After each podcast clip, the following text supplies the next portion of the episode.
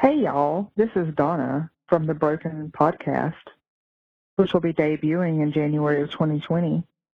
You're listening to California Dreaming on the Orbital Jigsaw Network. Hope you're doing well, dreamers. Kisses, love. California Dreaming is brought to you by Blubrry. You know, there is a little bit more to making a podcast than just talking into a mic and hitting publish. You need more than that. And I'm talking about a reliable hosting service so your time can be spent working on your show. You also want accurate download numbers, you want to see the audience that you're reaching, and you're going to want a web page that is simple and easy to work with. That's why I choose Blubrry. With its simple media hosting and fully integrated WordPress website, it can't get any easier. So if you host a show or if you're thinking about starting one, visit www.orbitaljigsaw.com slash dream to give Blubrry a try for a month for free. Blubrry's support team will be right there every step of the way to help you migrate over so you won't lose any of your subscribers in the process. And if you're brand new to this, they can get your new show up and running. And with a month for free to try it out using promo code DREAM, what have you got to lose? There are a number of ways that you can support California Dreaming. You can follow us on Facebook, Instagram, and Twitter. You can spread the word about the show. You can recommend us in podcast and true crime fan groups. And you can leave the show a rating and a review on Apple Podcasts or whichever platform you listen to the show on. And if you would like to go a little above and beyond, you can also support the show on our Patreon. For as little as a dollar a month, you can gain access to one exclusive episode per month, and there are currently more than two dozen episodes that you can binge. So it's a pretty good deal for just a dollar. This week, I am still catching up, so I would like to thank Ann B., Michael M., Czar, Kelly L., Jennifer S., Kate P., Christine H., Hannah, Ivan S., Christina, Michael S., Michael H., and Mona P. for joining Patreon. I'd like to thank Amy for raising her pledge to the next level, and I'd also like to thank Diane C. for making a donation through our PayPal. And if you aren't interested in a monthly obligation, you can help with a one time donation through the PayPal using our email, californiapod at gmail.com. Every little bit helps in keeping us going and keeping us ad free, so thank you. Before we get started, I'd like to say that I realize that we have been talking about the murders of some children and young people lately. The last six part series on Zachary Turner was one, though I was looking to examine the reasons why the system failed him. In the two March Patreon bonuses, both stories involve the murders of teenage girls, which I didn't even exactly realize at the time that I had done that. And today we're going to talk about another child who we've discussed on social media while I was working on the Zachary episodes. Parallels were being made in terms of the failures in the social services system between Zachary's case and the case that we're going to talk about today. But I want to note a couple of things before we start. I will be moving away from stories involving children after this. That being said, I do want to make it clear that the purpose of today's story is hopefully going to be more of an examination of the series of oversights and failures that led to how this story unfolded. I will provide you with a warning that this episode will contain some details involving child abuse and the murder of a young child and may be disturbing for some listeners. Listener discretion is advised.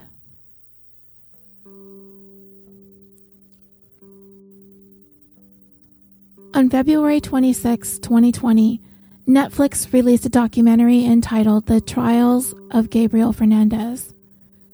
The case is absolutely one of the most horrific incidents of child abuse that we've heard about in recent memory.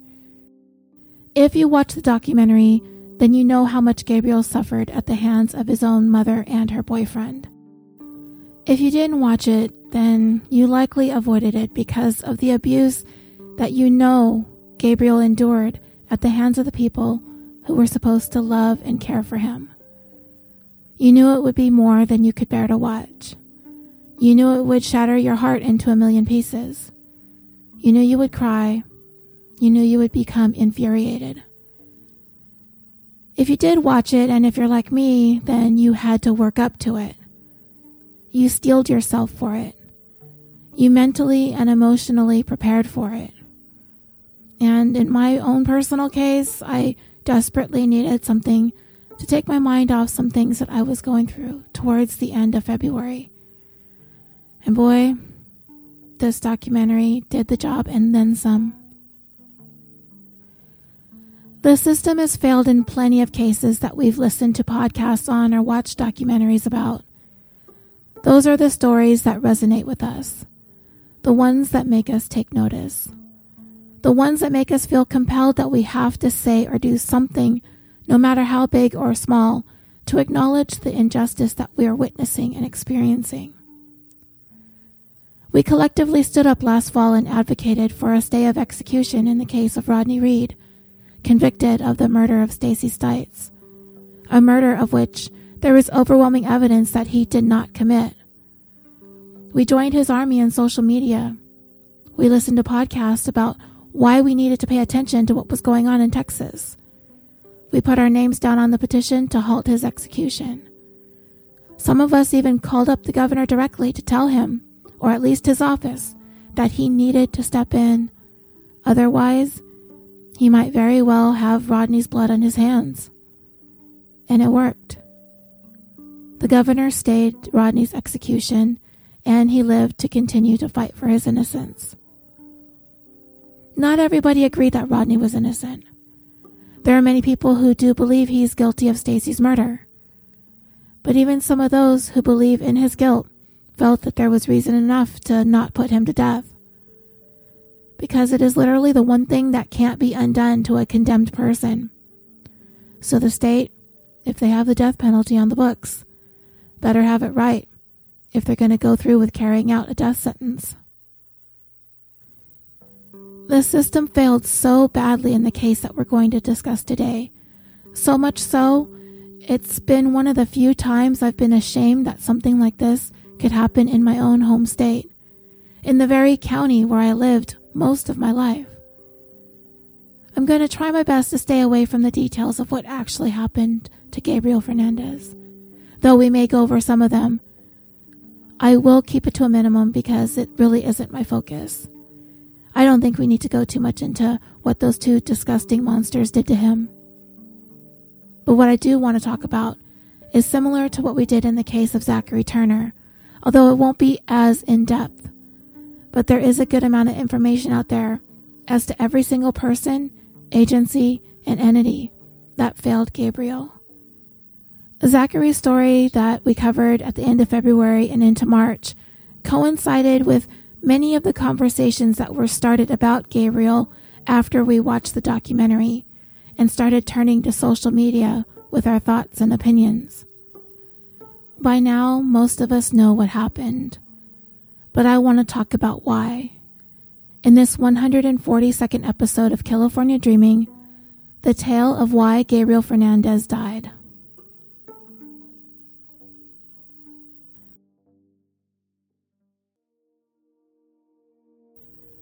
Let me just start off by saying, for the life of me, I don't know how many more signs anybody who ever encountered Gabriel Fernandez needed to see to know that this eight year old child was being severely abused. I worked as a preschool teacher for nearly 10 years. I'd see the same children every single day.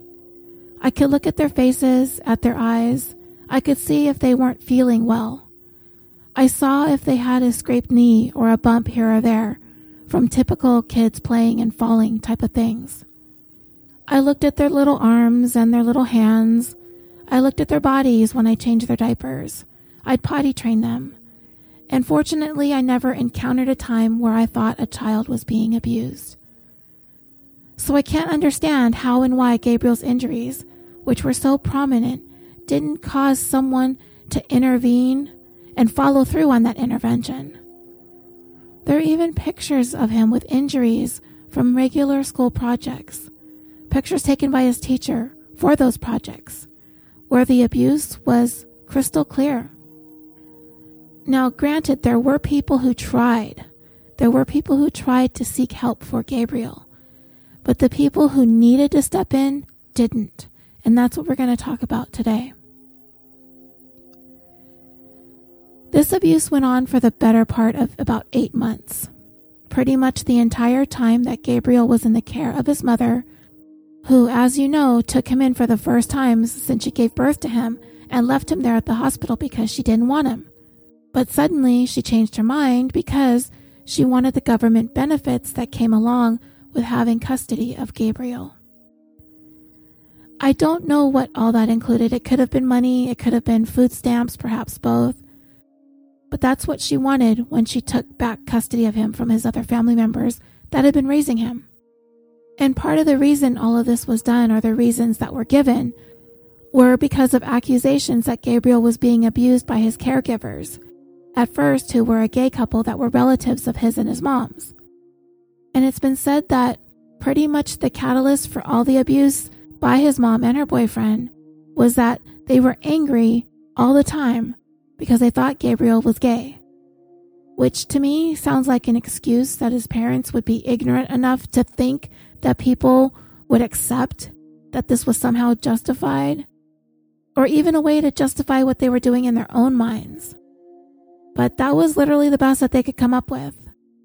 I mean, what else could they possibly say to explain the horrifying abuse that they subjected him to? Nothing. There's nothing that they could have said. Not even if they had some suspicion that Gabriel was gay.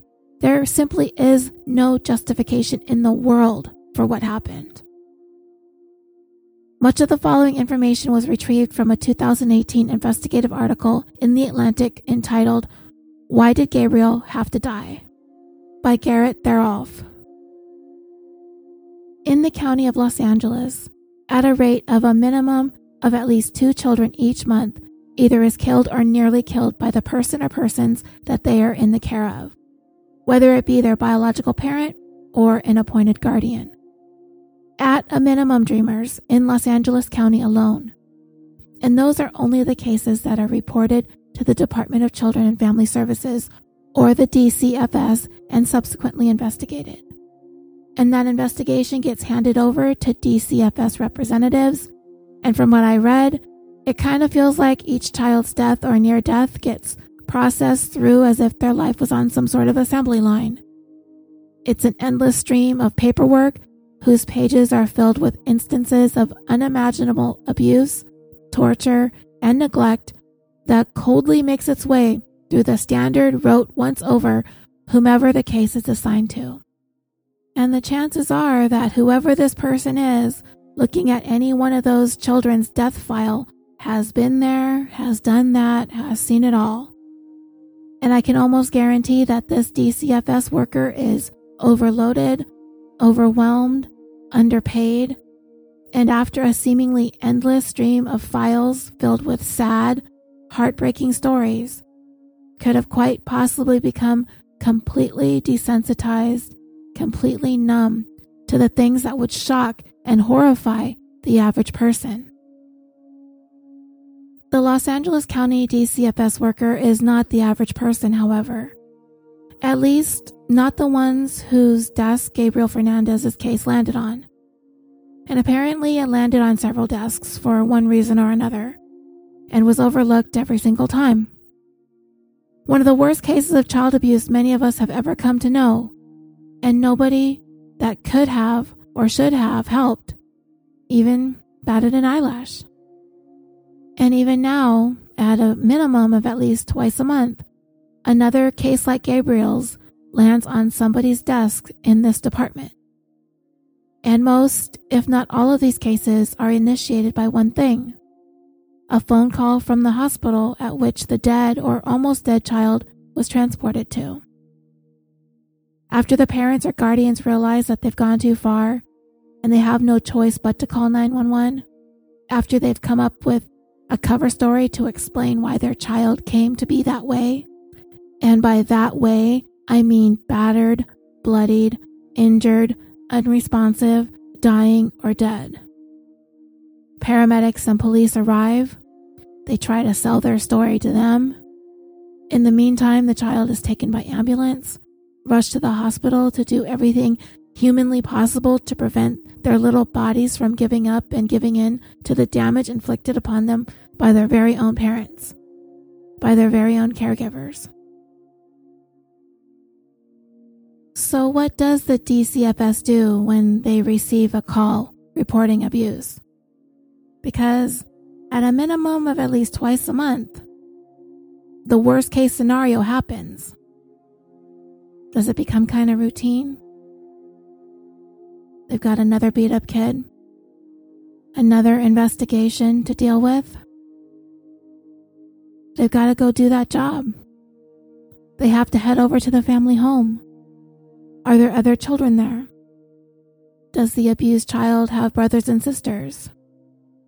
Because if there are any, they need to be talked to right away. And it's possible that they need to be removed from that environment. Then the DCFS worker would write up their report on the case along with some recommendations for a remedy to prevent future incidents such as this from occurring within this family again. And that's the very minimum of what they need to do in order to basically cover their own butts.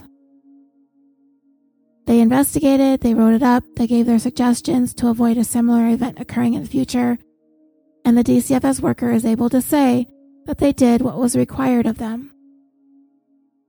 Is this how social workers typically operate?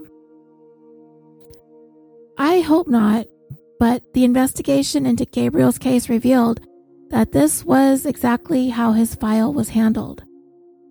But it would be the grounds upon which the caseworkers involved in his story would base their defense of their actions.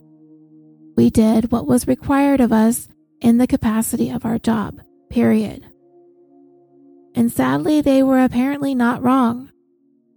They did all that they were really required and obligated to do for Gabriel. And they were okay with that at least at the time. How they feel about it now, from what I've heard them say, they feel like they did their job and there was nothing they could do. Even though he died, they did all that they needed to. Even though children died before Gabriel and children continue to die since Gabriel, these DCFS workers are at peace with what happened. Are they losing sleep over it? I don't know. They may have been when they were faced with the very real possibility of being held criminally responsible for what happened to Gabriel. That, I'm sure, had them all pretty shook. The prospect of being held accountable for the murder of a child that really had only been a name and a case number on a file folder to them. We know that ultimately the charges were dismissed and that's because they did what was required of them at their job. The file on Gabriel Fernandez made yet another stop at the desk of a DCFS caseworker named Greg Merritt. At the age of 62, he was probably inching ever so close to retirement, having been working for the agency for more than 20 years. His supervisor was also his wife, Bonnie Merritt. Bonnie was regarded as one of the most dedicated employees around. And to anybody who knew Greg would say that he took a great deal of pride in his role as a caseworker with the DCFS. He kind of looked at the job as his purpose. Dedicated to Christianity, this was his calling. Working closely with troubled families to help maintain unity and preservation. Families who, for one reason or another, ended up in the system. They were at risk of losing their children, they were vulnerable families. It was his job to advocate and support those by way of intervention and counseling. But not everybody at this particular DCFS office, which is located in the city of Palmdale, California, felt the same way. As a matter of fact, it was quite the opposite.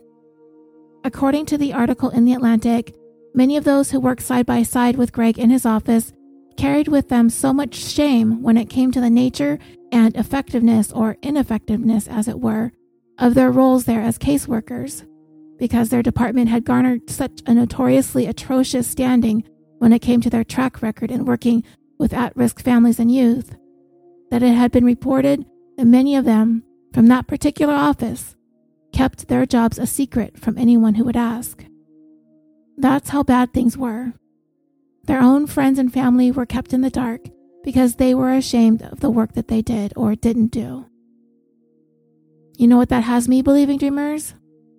That most, if not all, the people that clocked in and out of that Palmdale branch of the DCFS were there just to go through the motions. Day in and day out, earn that salary, pay those bills. That's it. I do want to say that every time we come across a case where social workers get dragged for being part of a failed system, I always have listeners who staunchly defend those who work in the field. So please don't take this as an hour long bashing of people who have made a career out of working with families and children in this capacity. That is not my intention, as it is clear that these people are not well paid considering the type of work that they do, and they almost always have a caseload that far exceeds what they are capable of or should be handling. Not to mention, it's an emotionally draining job. But for purposes of this case, we are only going to be discussing the people involved in Gabriel's case and the branch that was responsible for the area that he resided in, and what has been revealed about this specific office following Gabriel's murder and the subsequent investigation. So, on that day, it was May 23rd, 2013. It was a Thursday. It was a day after 911 was summoned to the home of Pearl Fernandez and Isauro Aguirre, where Pearl's eight year old son had been found battered and unresponsive the day before on Wednesday, the 22nd. Assistant Regional Administrator with the DCFS, a woman named Barbara Dallas, made her way over to Greg's cubicle. She needed a file. Gabriel Fernandez's. Greg began rummaging through his stack of papers, and as he did, the name Gabriel Fernandez did not mean anything to him. It was just another name on a file buried somewhere on his desk, along with a seemingly endless stack of other case files he is in charge of. And he really didn't even ask what the file was needed for, he just started searching for it. He had no idea why, and didn't really seem bothered enough to ask why his supervisor needed this particular file. And the pile he was looking through was actually his pile of closed cases, which is a detail of the story that many of us are going to find completely unbelievable. Because if you know what happened, if you've seen the documentary, I'm sure the question that comes to mind immediately is if Gabriel's case was officially closed, then what exactly does it take for a child to go through for his or her case to remain on a caseworker's active roster? Eventually, Barbara explained why she was looking for Gabriel's folder. She told Greg that he had suffered a beating and he had been brutally abused over a sustained period of time, and it was looking like he wasn't going to pull through. Greg eventually found Gabriel's file in his collection of cold cases, and as Barbara walked away to do whatever it was she was going to do with it, Greg said that he quietly prayed for Gabriel, and then he carried on with his day. Back to looking at his computer screen that had been staring back at him for 20 years. Back to plucking away at his keyboard. Back to whatever work he had before him for that day because that's what Greg Merritt does. He would say that he had stuff he needed to do. Whatever peril Gabriel's life was in, in that moment, couldn't get in the way of that. Greg's mantra, maybe his way of dealing, his way of coping, his way of getting to clock out time every day, is keeping in mind of the fact that life goes on. Greg came to that realization pretty early on in his career with the DCFS that there were going to be children in the community that his department was tasked with advocating for. And we know that many of these children, their lives and safety depend on people like Greg. Well, Greg had long resigned himself to the fact that no matter what he did, no matter how hard he tried, children were going to be abused, they were going to be hurt, and sometimes they were going to be killed. And that it was beyond humanly possible to save them all from the inescapable. That is something that is preordained within the family dynamics of some children. their caregivers are going to abuse them. They are going to be neglected, and in the worst case scenario, they're gonna die, and there is no way, no one agency, no one person, or no group of persons that can stop it from happening. So, back to his computer, back to his keyboard, back to the next case, and then the next, and then the next. Greg was at peace with the conclusion he'd come to. And what's more, it bothered him that his bosses and the community have taken it upon themselves to place the responsibility on his shoulders to make miracles happen in the lives of these children. This was the man in charge of Gabriel's case at the time that he was murdered. Or, if I want to put it bluntly, was the time that finally came when Gabriel, after months of severe and ongoing abuse at the hands of his mother and her boyfriend, that his little body could take no more. And it breaks my heart into a million pieces that Gabriel is no longer in this world. And it was a world that he agonized so much in, through so much cruelty and brutality. But I'd be lying to you if I told you that there wasn't a little tiny part of me that's relieved that he's not suffering anymore. And I'll admit it, I'm not the most religious person in the world, but if ever there was a child that I hope is somewhere else, being embraced with love and care and happiness, free of all this sadness and hurt, it's him. Wherever that place is. So, I want to ask you guys how do you feel about Greg Merritt's conclusion? parents, guardians, caregivers.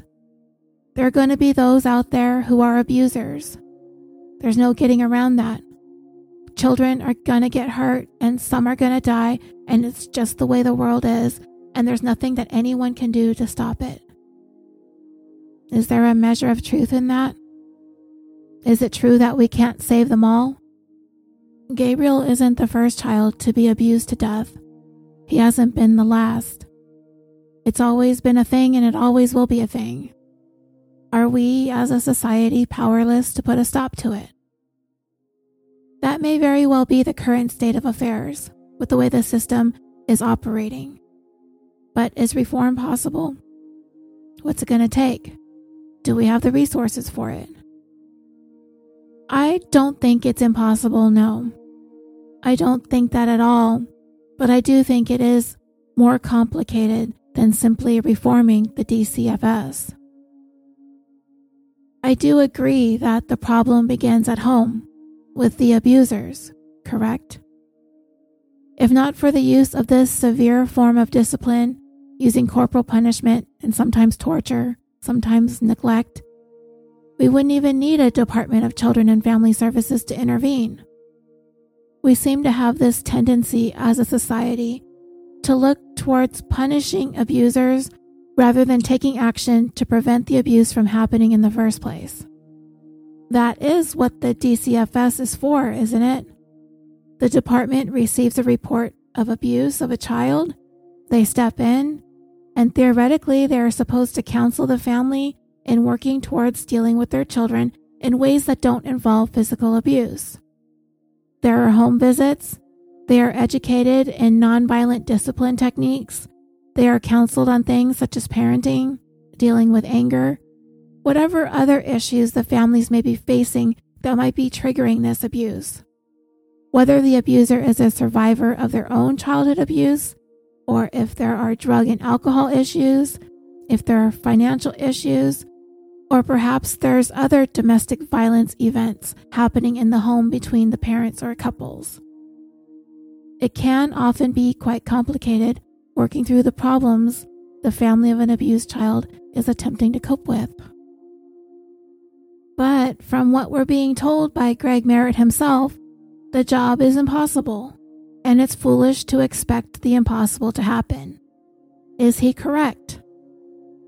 It's pretty scary to think that the vulnerable, at risk children in our communities are dependent on that philosophy. What we're telling them is your mom and dad are going to abuse you. We know about it, but there's only so much we can do to help. The police will step in when this rises to a level of criminality. And yeah, that's all we've got. And I don't necessarily think that Greg is wrong, because the fact remains that Gabriel wouldn't be dead if he was. You can't help them all, you can't make the impossible happen. And as long as the people working for the DCFS are underpaid, understaffed, and overloaded on cases, how can we expect it to be any other way? It is, in fact, impossible the way things are. I read in multiple online news sources that when it comes to the state of California, the area where Gabriel resided in, in the San Fernando Valley, is apparently one of the worst areas to work in for the department. They say that they are just completely overflowing with cases, and I believe that. And since Gabriel's death, there have been at least two other boys who have died as a result of abuse under their watch. And I'll tell you about them a little bit later. Now, if you watched the trials of Gabriel Fernandez on Netflix, and you listened to the ER nurse in the opening segments go through the plethora of injuries that she witnessed on Gabriel's body, it is not something the average person sees every day. And from the emotional reaction of that nurse, it did not seem like a thing she's even seen very often. And if I remember right, she remarked that Gabriel stands out as one of the most extreme cases she'd ever seen. But if it's not something that the average person or even the average emergency room nurse sees, is it something that the average DCFS worker sees? Is the abuse that Gabriel suffered considered standard, run of the mill, everyday child abuse to a social worker? Is there nothing about the severity, the frequency, and the numbers of injuries Gabriel had endured that raised red flags to the point that his case was signed off as closed? Or was it a situation where the DCFS workers involved in this case simply didn't see it? Were the excuses that Gabriel gave or the explanation that his parents came up with believable enough to write all those injuries off as childhood accidents or mishaps? Maybe the injuries weren't as severe as they were the day that Gabriel was brought into the hospital two days before he died. I mean, you can't be concerned about injuries you can't see or have innocent explanations for, right? It's hard to imagine that the level of concern was never really raised enough for Gabriel and his siblings to have been removed from the home. And then there's the siblings. I was under the impression that they weren't abused, and if they were, it was not nearly as much, possibly even not at all. Maybe Gabriel's caseworker figured he must be a clumsy, accident prone kid because his siblings didn't ever have any marks on them. That could be a lesson learned, one of many here in this situation. A child could be a specific target of abuse. Just because all the children aren't being abused doesn't mean one of them isn't. Pearl and Isauro had taken issue with what they perceived to be Gabriel's burgeoning homosexuality. I don't know how much truth there is behind that. As I said earlier, that's just their claim. They were attempting to beat him straight. Is that what they were doing? Because obviously, they're not going to target the other children for abuse if they're not being perceived as being gay or becoming gay or whatever stupid, ignorant thing that they were thinking. Anyway, getting back to Greg Merritt. I'm not trying to make any excuses for the guy. Because according to the article in The Atlantic, he was bogged down with more than 180 case files at the time of Gabriel's death. He could barely even recall any details of Gabriel's situation when Barbara Dallas approached his cubicle that day asking for his file. The only thing he knew off the top of his head was Gabriel was school aged. So, what does that mean for Gabriel? Well, it means he's not exactly on Greg's priority radar. And the reason for that is because Gabriel went to school and that means his teacher sees him.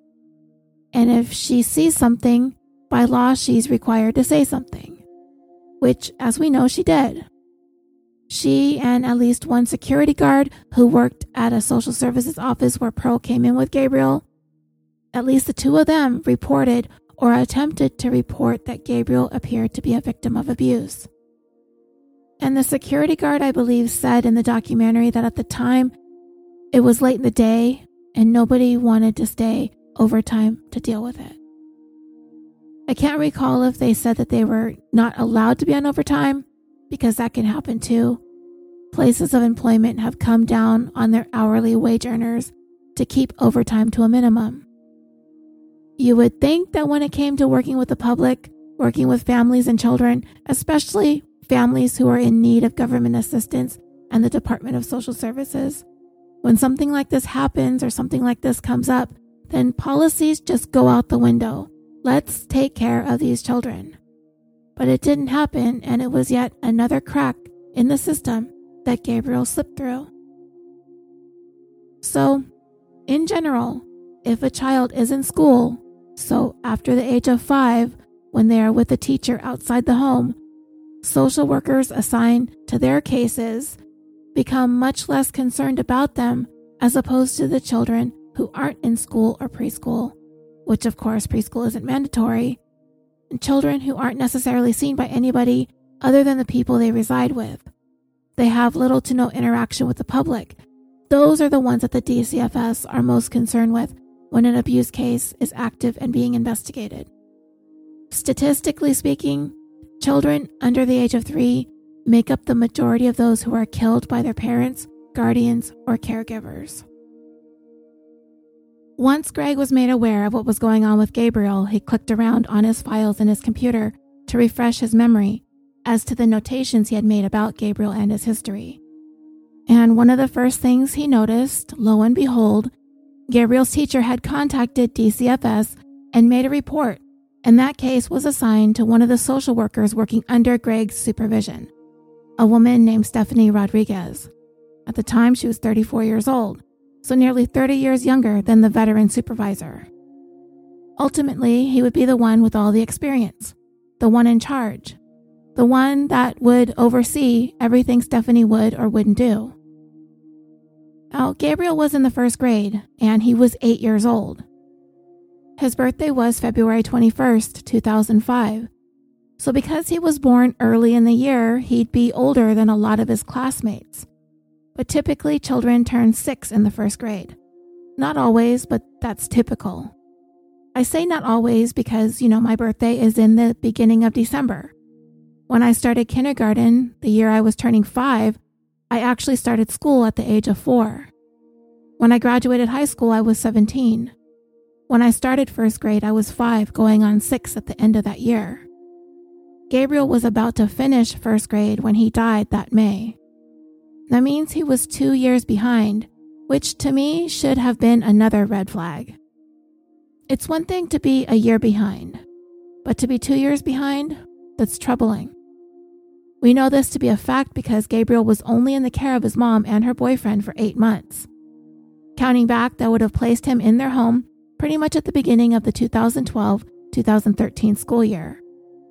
His first grade teacher would have been the only teacher he had during this time living with his mother. She was the one making regular calls and reports to the DCFS and to Stephanie Rodriguez about the abuse that she was seeing and hearing about. And as Greg stared at the words on his computer screen, as he looked and read and took it all in, it began sinking in that the reports Stephanie had taken were, at a very minimum, unsettling. But dreamers, I'd say they were downright frightening. But again, this is coming from me, and I'm someone who does not look at reports about young children like this on a daily basis. Perhaps at the time when these reports are written, the author of these reports is just simply so desensitized to what they're actually inputting into their computer that the gravity of what they are making a record of simply doesn't strike them the same way. In this report, he saw that Stephanie had noted that Gabriel himself was the author of suicide notes. Not a singular note, multiple notes. But as I said, in the moment that Greg was reading this, it really wasn't anything particularly troubling to him, this whole writing of suicide notes. In the course of his career, Greg has seen children even younger than the age of eight, not simply writing about suicide, but actually attempting to carry out suicide. to Greg, this was neither here nor there for him. He's seen worse. Also, in Gabriel's file, it was recorded that the dedicated computer program that the DCFS uses to place children on a scoring system that measures the probability that they are being abused was used to assign Gabriel a score. Based on whatever algorithm the program used, it indicated that Gabriel scored in the range of being at a very high risk of being abused. But again, to Greg, not a big deal. He's seen the high risk score assigned to many, many children. Gabriel's score was hardly unique to him. But even with these things noted in Gabriel's file, when Greg got to the very end, he noticed that the last thing there in the computer was a specific request filed asking for Gabriel's case to be officially closed, which Greg Merritt approved with his own signature. And that happened just a month before Gabriel's murder. So let that sink in. Less than a month before Pearl Fernandez and Isauro Aguirre murdered Gabriel, Greg Merritt signed off that everything that had been reported to the DCFS did not raise any red flags or alarm bells. He did not find anything concerning enough to keep Gabriel's file active, and he officially closed it. With that, Greg Merritt effectively washed his hands and the department's hands of Gabriel Fernandez and his life. I honestly could not imagine what Greg Merritt was thinking or feeling as this began to sink in. A child who he satisfactorily determined was secure and safe in his home was in a hospital bed now, in a coma, and probably not going to come out of it. How in the world was Gabriel's file signed off by this man, a 20 year veteran supervisor with the DCFS, with everything he had to have read and reviewed before closing it?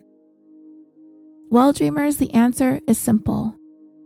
Greg Merritt was required to read Gabriel's entire file once a request to close it is made. But he didn't. He signed it without reviewing its contents. But we have to ask ourselves even if Greg did read it, would he have taken any action? Or would he have closed it anyway? One less kid, one less case file cluttering up his desk, right? Honestly, it's likely that when Greg received a request to close a case, it's probably like a big, huge relief. He's a supervisor, but this request came to him from a colleague, and I'll talk about that in a little bit. And perhaps Greg simply figured that his colleague would have used his or her better judgment and just signed them off as they came across his desk, trusting their assessment. Are you kind of picturing these files being on like some sort of dreadful conveyor belt passing through this system of disjointed DCFS bureaucracy? I got that vibe in reading about the way Gabriel's file made its way through Greg's office. It's almost as if it's become lost on everyone that Gabriel and all the other children are more than just a stack of papers. They're human beings and they need help. What if, in place of being enclosed in a blank manila folder stuffed with papers nobody wants to read, all the pictures ever taken of a child documenting the abuse, all the evidence of the cuts and bumps and bruises Images of their bloodied and broken bodies were attached to the covers of those folders instead. Would the decision to shuffle off a case to the closed pile be taken more seriously? Who knows, right? I don't know. Words are really powerful to me. To almost all of us listening, otherwise, we wouldn't find ourselves enthralled by podcasts. I did not need to see the images of Gabriel to understand the magnitude of the abuse that he suffered. If Gabriel's case had struck anyone as deeply troubling, which it should have, his living situation at home should have been investigated much further.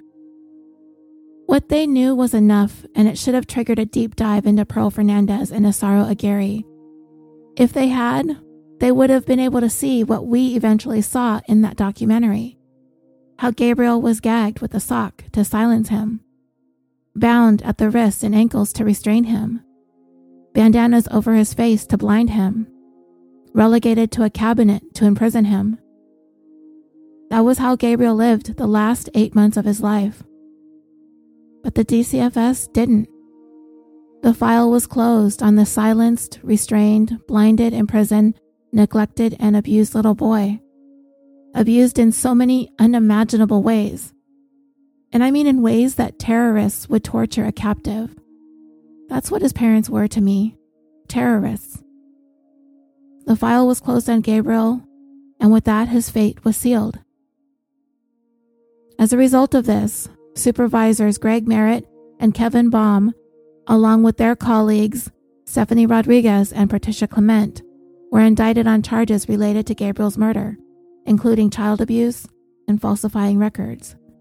They were looking at as much as a decade in prison. And this was clearly an attempt at shining a light on the fact that the abuse and suffering that ultimately led to Gabriel's death was repeatedly ignored by the DCFS and those representing the department, whose sole purpose it was to advocate for and protect children just like Gabriel from terrorists just like his parents. It was a thing prosecutors viewed as an utterly astounding collapse of the system at their level, and these four people were responsible for that. This was their duty, and they failed. So, to prosecutors, the only way to ensure that this does not ever happen again was for these four individuals to be held criminally responsible for Gabriel's death. We do know that the charges were ultimately dropped earlier this year. And the short story is, is that their actions did not satisfy the definition of the crimes. In other words, they did not fail to do their jobs as required that rose to the level of criminality. Did they fail to do their jobs? In my opinion, yes. Are they overworked, overloaded, and underpaid? Yes. But what I don't believe is that Gabriel's case was unextraordinary and it was abundantly clear that further investigation and intervention should have been triggered. The first reports about Gabriel came into the DCFS shortly after Gabriel came to live with his mother and her boyfriend.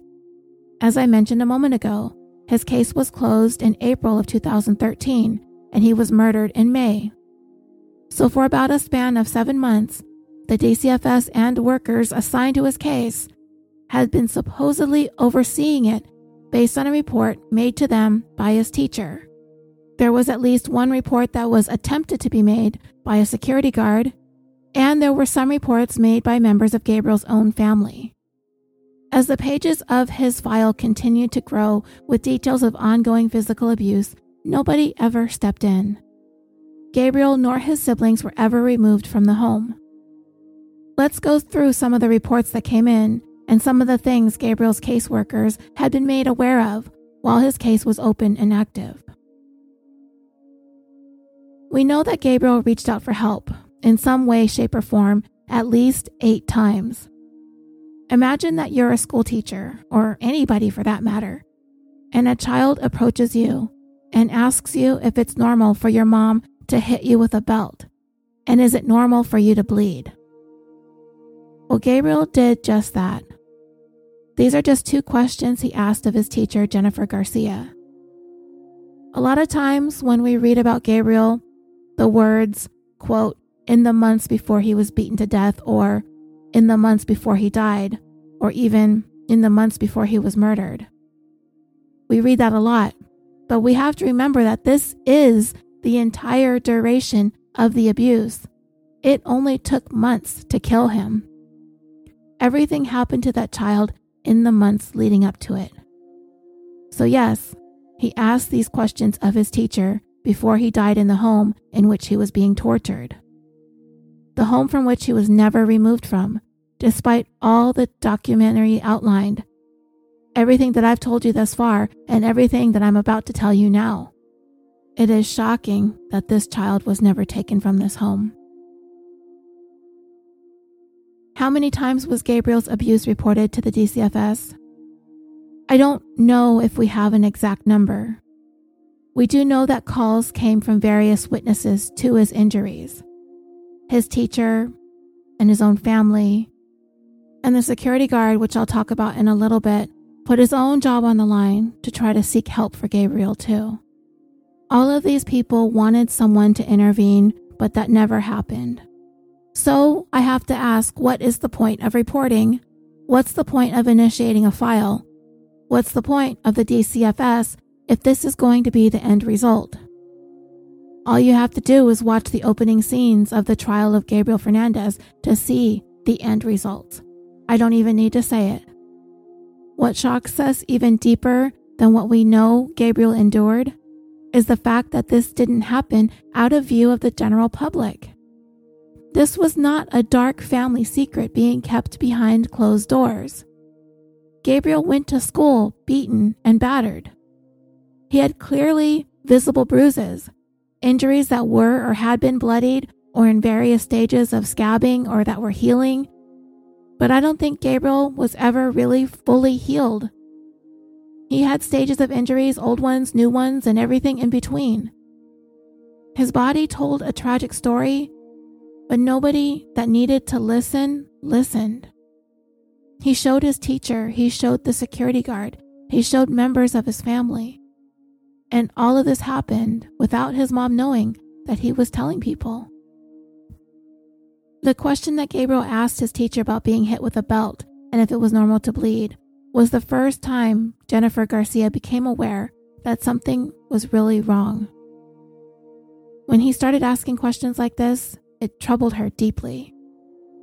It was his attempt to figure out if what was happening to him was normal, if this was something that all kids go through, if this was right.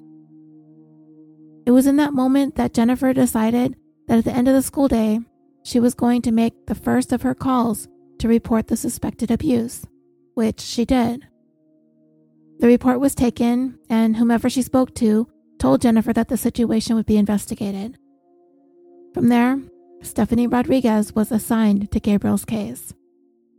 Stephanie called Jennifer to follow up to get more information. But it would be the only time Jennifer would call to make a report about Gabriel to the DCFS though she would call Stephanie directly with some follow up information, and I will get to that. I can only assume that Jennifer assumed that this was being handled now. I don't know. If a child comes to school every other day with a new injury, are you supposed to call every single time? I thought about that. I've been a mandated reporter. If I saw signs of abuse, I would have to call, right? in my own mind, and I'm thinking, okay, this is now in the hands of the appropriate agency. They are going to do their jobs. I've done my part. But what do you think? And even if Jennifer called multiple times, would it have made a difference? I tend to think so because every new injury is a new incident. Every incident is a crime, isn't it? Every time Gabriel came to school with a busted lip or black eyes or ripped out hair, it's another criminal act that he suffered, right? If I went over to my neighbor's house and punched somebody, I'd be arrested, I'd be charged, and I'd be released to wait for the consequences of my actions, right?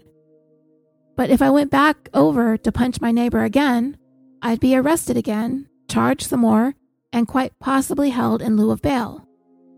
If I made bail and I went home and I went back over to punch my neighbor again, I'd be arrested again, charged some more, and I could be held indefinitely. I could have a restraining order issued against me. I could lose my home. With every new assault that I commit, the consequences increase. So, why is not the same logic applied to child abusers? Gabriel, when he got punched, he did not have the ability to call 911 or to get into his car and drive over to the police station to file a report like my neighbor in my hypothetical scenario would have been able to do. Law enforcement would have come and intervened and do everything in its power to make sure that I stay the hell away from my neighbor to prevent me from future assaults. Because my neighbor is capable of advocating for himself. And there is where the DCFS and its representatives come into the picture. They have the responsibility of doing for Gabriel what he is incapable of doing for himself. The system is perfectly well suited for dealing with random street crime or everyday run of the mill assaults between two parties. But when the most vulnerable of our society are being assaulted over and over and over again behind the closed doors of their own home, the same level of urgency just simply does not exist. At least, it didn't here with Gabriel. Jennifer reported seeing various injuries on Gabriel's body during the time that she was his teacher up until his murder. She saw his hair having been forcibly pulled from his scalp. She witnessed chunks of his hair missing from his head with patterns of scabbing underneath whatever hair was left. He had a fat lip, and when Jennifer asked him about it, he told her his mom punched him. Jennifer summoned the school principal into her classroom, explained what Gabriel had told her, at which point the principal suggested that she call to report it. So Jennifer called up Stephanie to inform her of Gabriel's new injuries and the things that he had told her. And yet, Gabriel continued to remain in the home. Not too long after the fat lip, Gabriel arrived at school. His face was covered in bruises. His eyes were swollen almost shut, but not completely. Jennifer said that he looked horrible. When the other children went out for recess, she asked Gabriel to hang back. She questioned him about the injuries on his face, and at first he explained that he had fallen. I don't know how much Jennifer prodded him, but eventually Gabriel came with the truth. His mom, using a BB gun, shot him in the face. I was shocked when I heard this detail, as were many of us who know Gabriel's story or watch the documentary. So one can only imagine what that experience was like to hear those spoken words come directly from a little child. Jennifer asked him why he didn't tell her right away, and he said that he was scared too. He explained that every time that he admits to her that he's being abused by his mom, that lady comes to his house and he gets hurt even worse than before. And by that lady, Gabriel was talking about Stephanie Rodriguez. And that caused Jennifer a measure of hesitation. What a horrible place to be in, right? Jennifer has to report these new injuries. And now she knows Gabriel is being shot in the face with a BB gun. But every time she does, it prompts a visit by Stephanie. But then nothing happens. Stephanie leaves, and Gabriel gets beaten down even harder. But Jennifer had no choice. She called Stephanie and she told her what she witnessed and what Gabriel admitted to. A home visit was initiated, and Gabriel lied to Stephanie. He said he was injured accidentally and insisted he not receive medical treatment.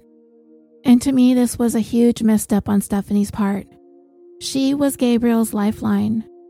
She has to know, she should have known, that he was being kept under a severe amount of fear and intimidation. Yes, he is not telling her the truth. That's because he's afraid to. He's going to get beaten if he tells her the truth, but he's going to get beaten regardless because of her visit.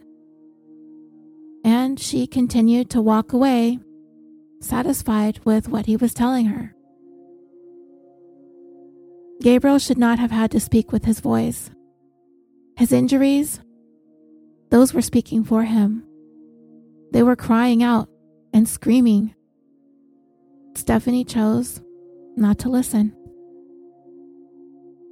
Following that visit, prompted by Jennifer's report that Gabriel had been shot in the face with a BB gun by his mother, Gabriel failed to show up for school for the next 13 days. And when he finally did reappear at school, his teacher said the whites of his eyes were completely obscured by red, which I'm guessing was probably retinal hemorrhaging. Uh, whatever Gabriel's mom and or her boyfriend were doing to him were causing the blood vessels in his eyes to rupture. Jennifer said the skin on his forehead appeared as if it had been skinned off, like he had crashed on his bike and suffered road rash as a result of friction against the pavement. And his classmates were terrified of the way that Gabriel appeared. I can only imagine that these children had never seen anything like that. I don't know if I've ever seen anything like that in person, to be honest.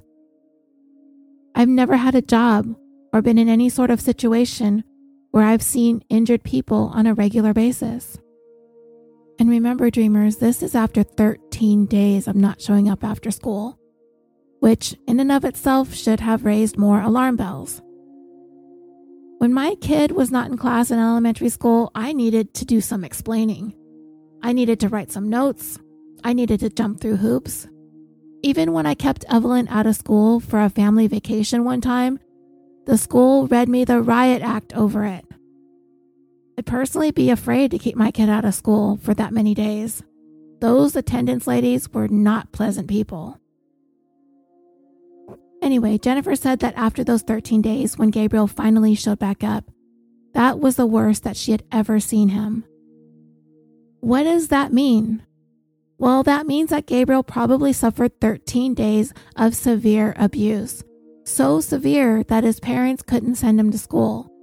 And that the state that he was in when he did show up, that was the worst that she had ever seen him. That would have included his time to have been healing. Somewhat healed, anyway.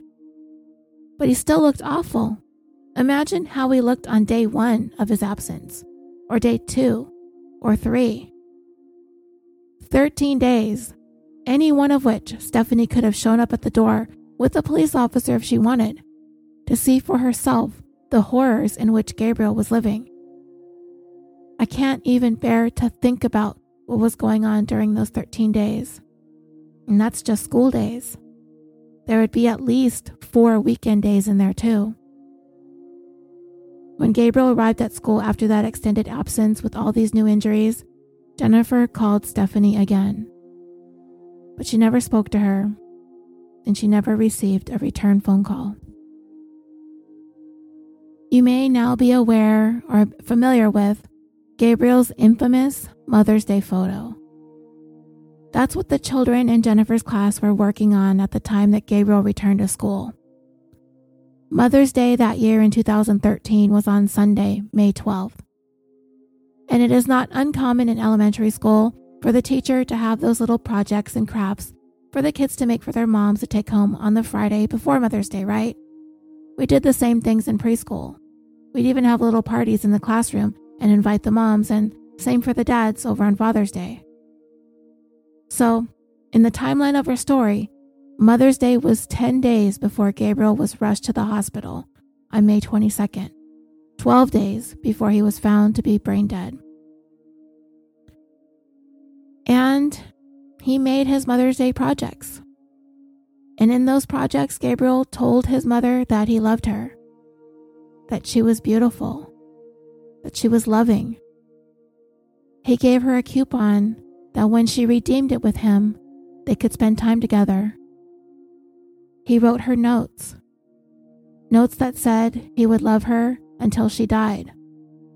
He wrote one note that said, I love you so much that I will kill myself. Gabriel knew how much his mom hated him, how much she didn't want him. And that little child loved her so much that he would rid her of himself for her just to make her happy. By the way, the DCFS was notified of the suicide note, as I previously mentioned when Greg Merritt went to look at his case file when it was already too late, and he saw the mention of it but brushed it off.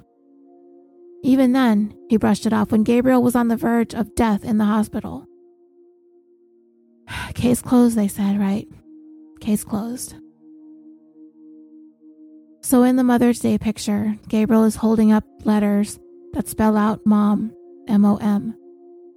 The injuries on his face are clearly visible, and yet he still smiled for the pictures. This boy loved his mom. I don't think children really know any different yet. It is not in a child's nature to not love their mother. He didn't know how to be or think or exist in any other way. All of his writings to his mom were loving and sweet. Even the suicide note, in its own way, was a gesture of love towards her.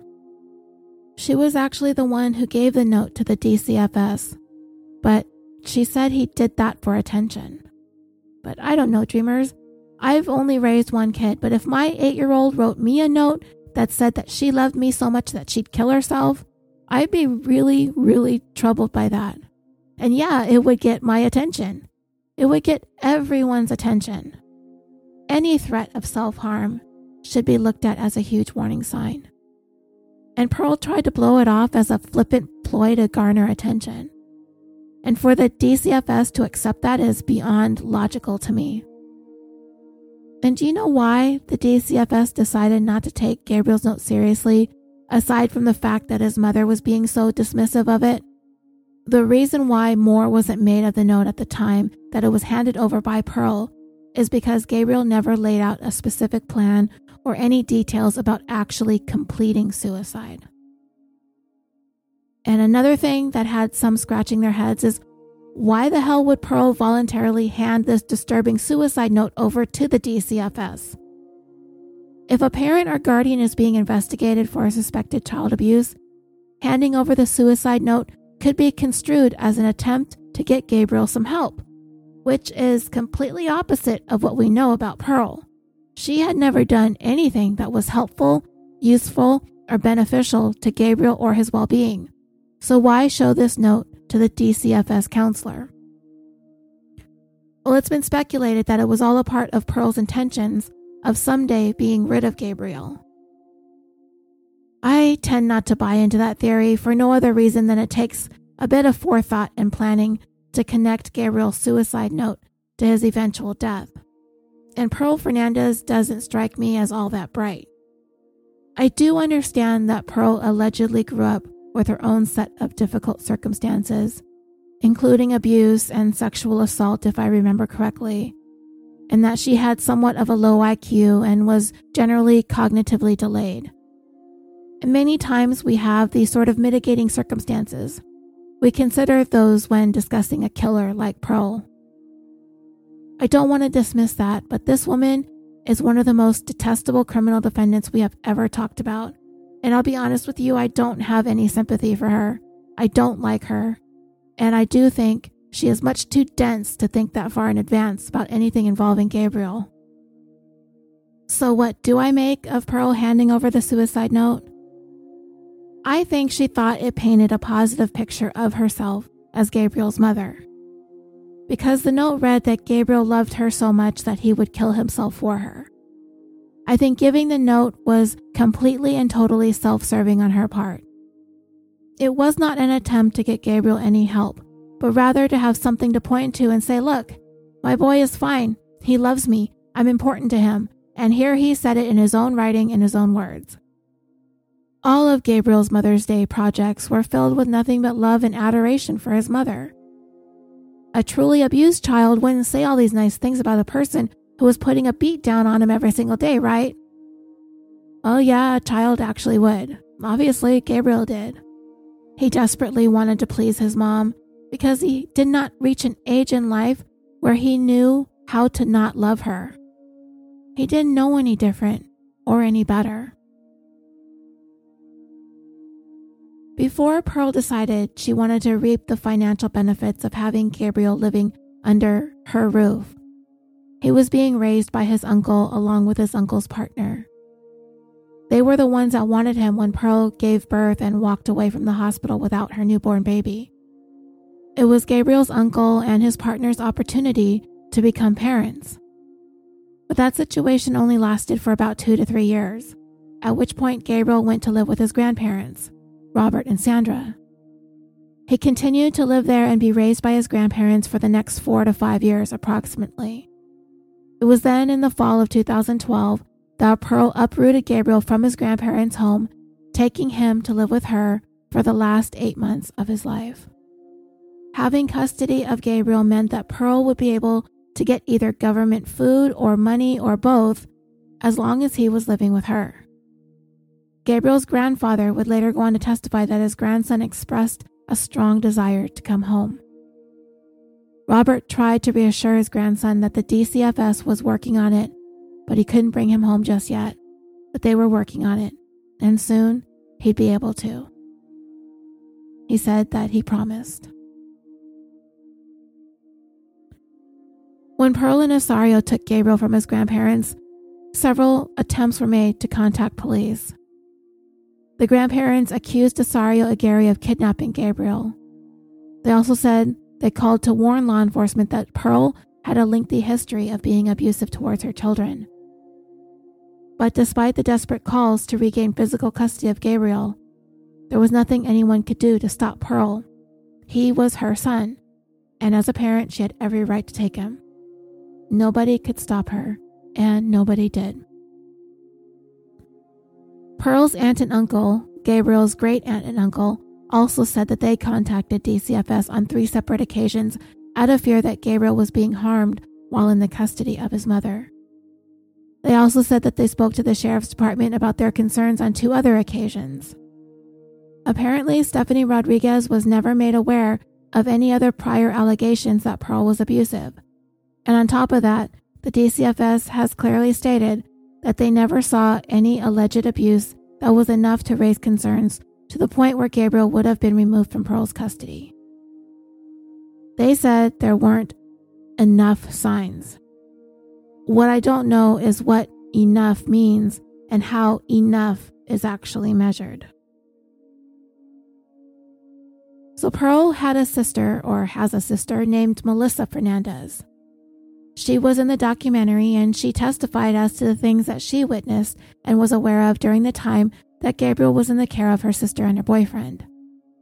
On the stand, she said that she would frequently spend time at Pearl's house, that she would stay the night because when she did, she would be able to help protect Gabriel from the abuse that she knew that he was suffering.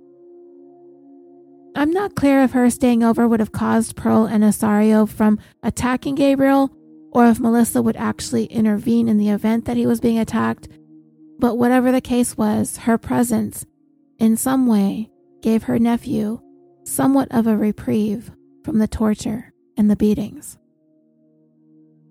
There were times when Melissa witnessed Gabriel having suffered a black eye, and he had some teeth knocked out. She asked him about it. She asked him what happened, and he explained that he got the injuries play fighting with his siblings. However, unsatisfied with his answers, Melissa continued to pursue the line of questioning until she eventually was able to draw the truth out of him. His mom had hit him. Despite the knowledge Melissa had about what was going on behind the closed doors with Gabriel, she felt powerless to do anything. She was young, she wasn't even 18 yet.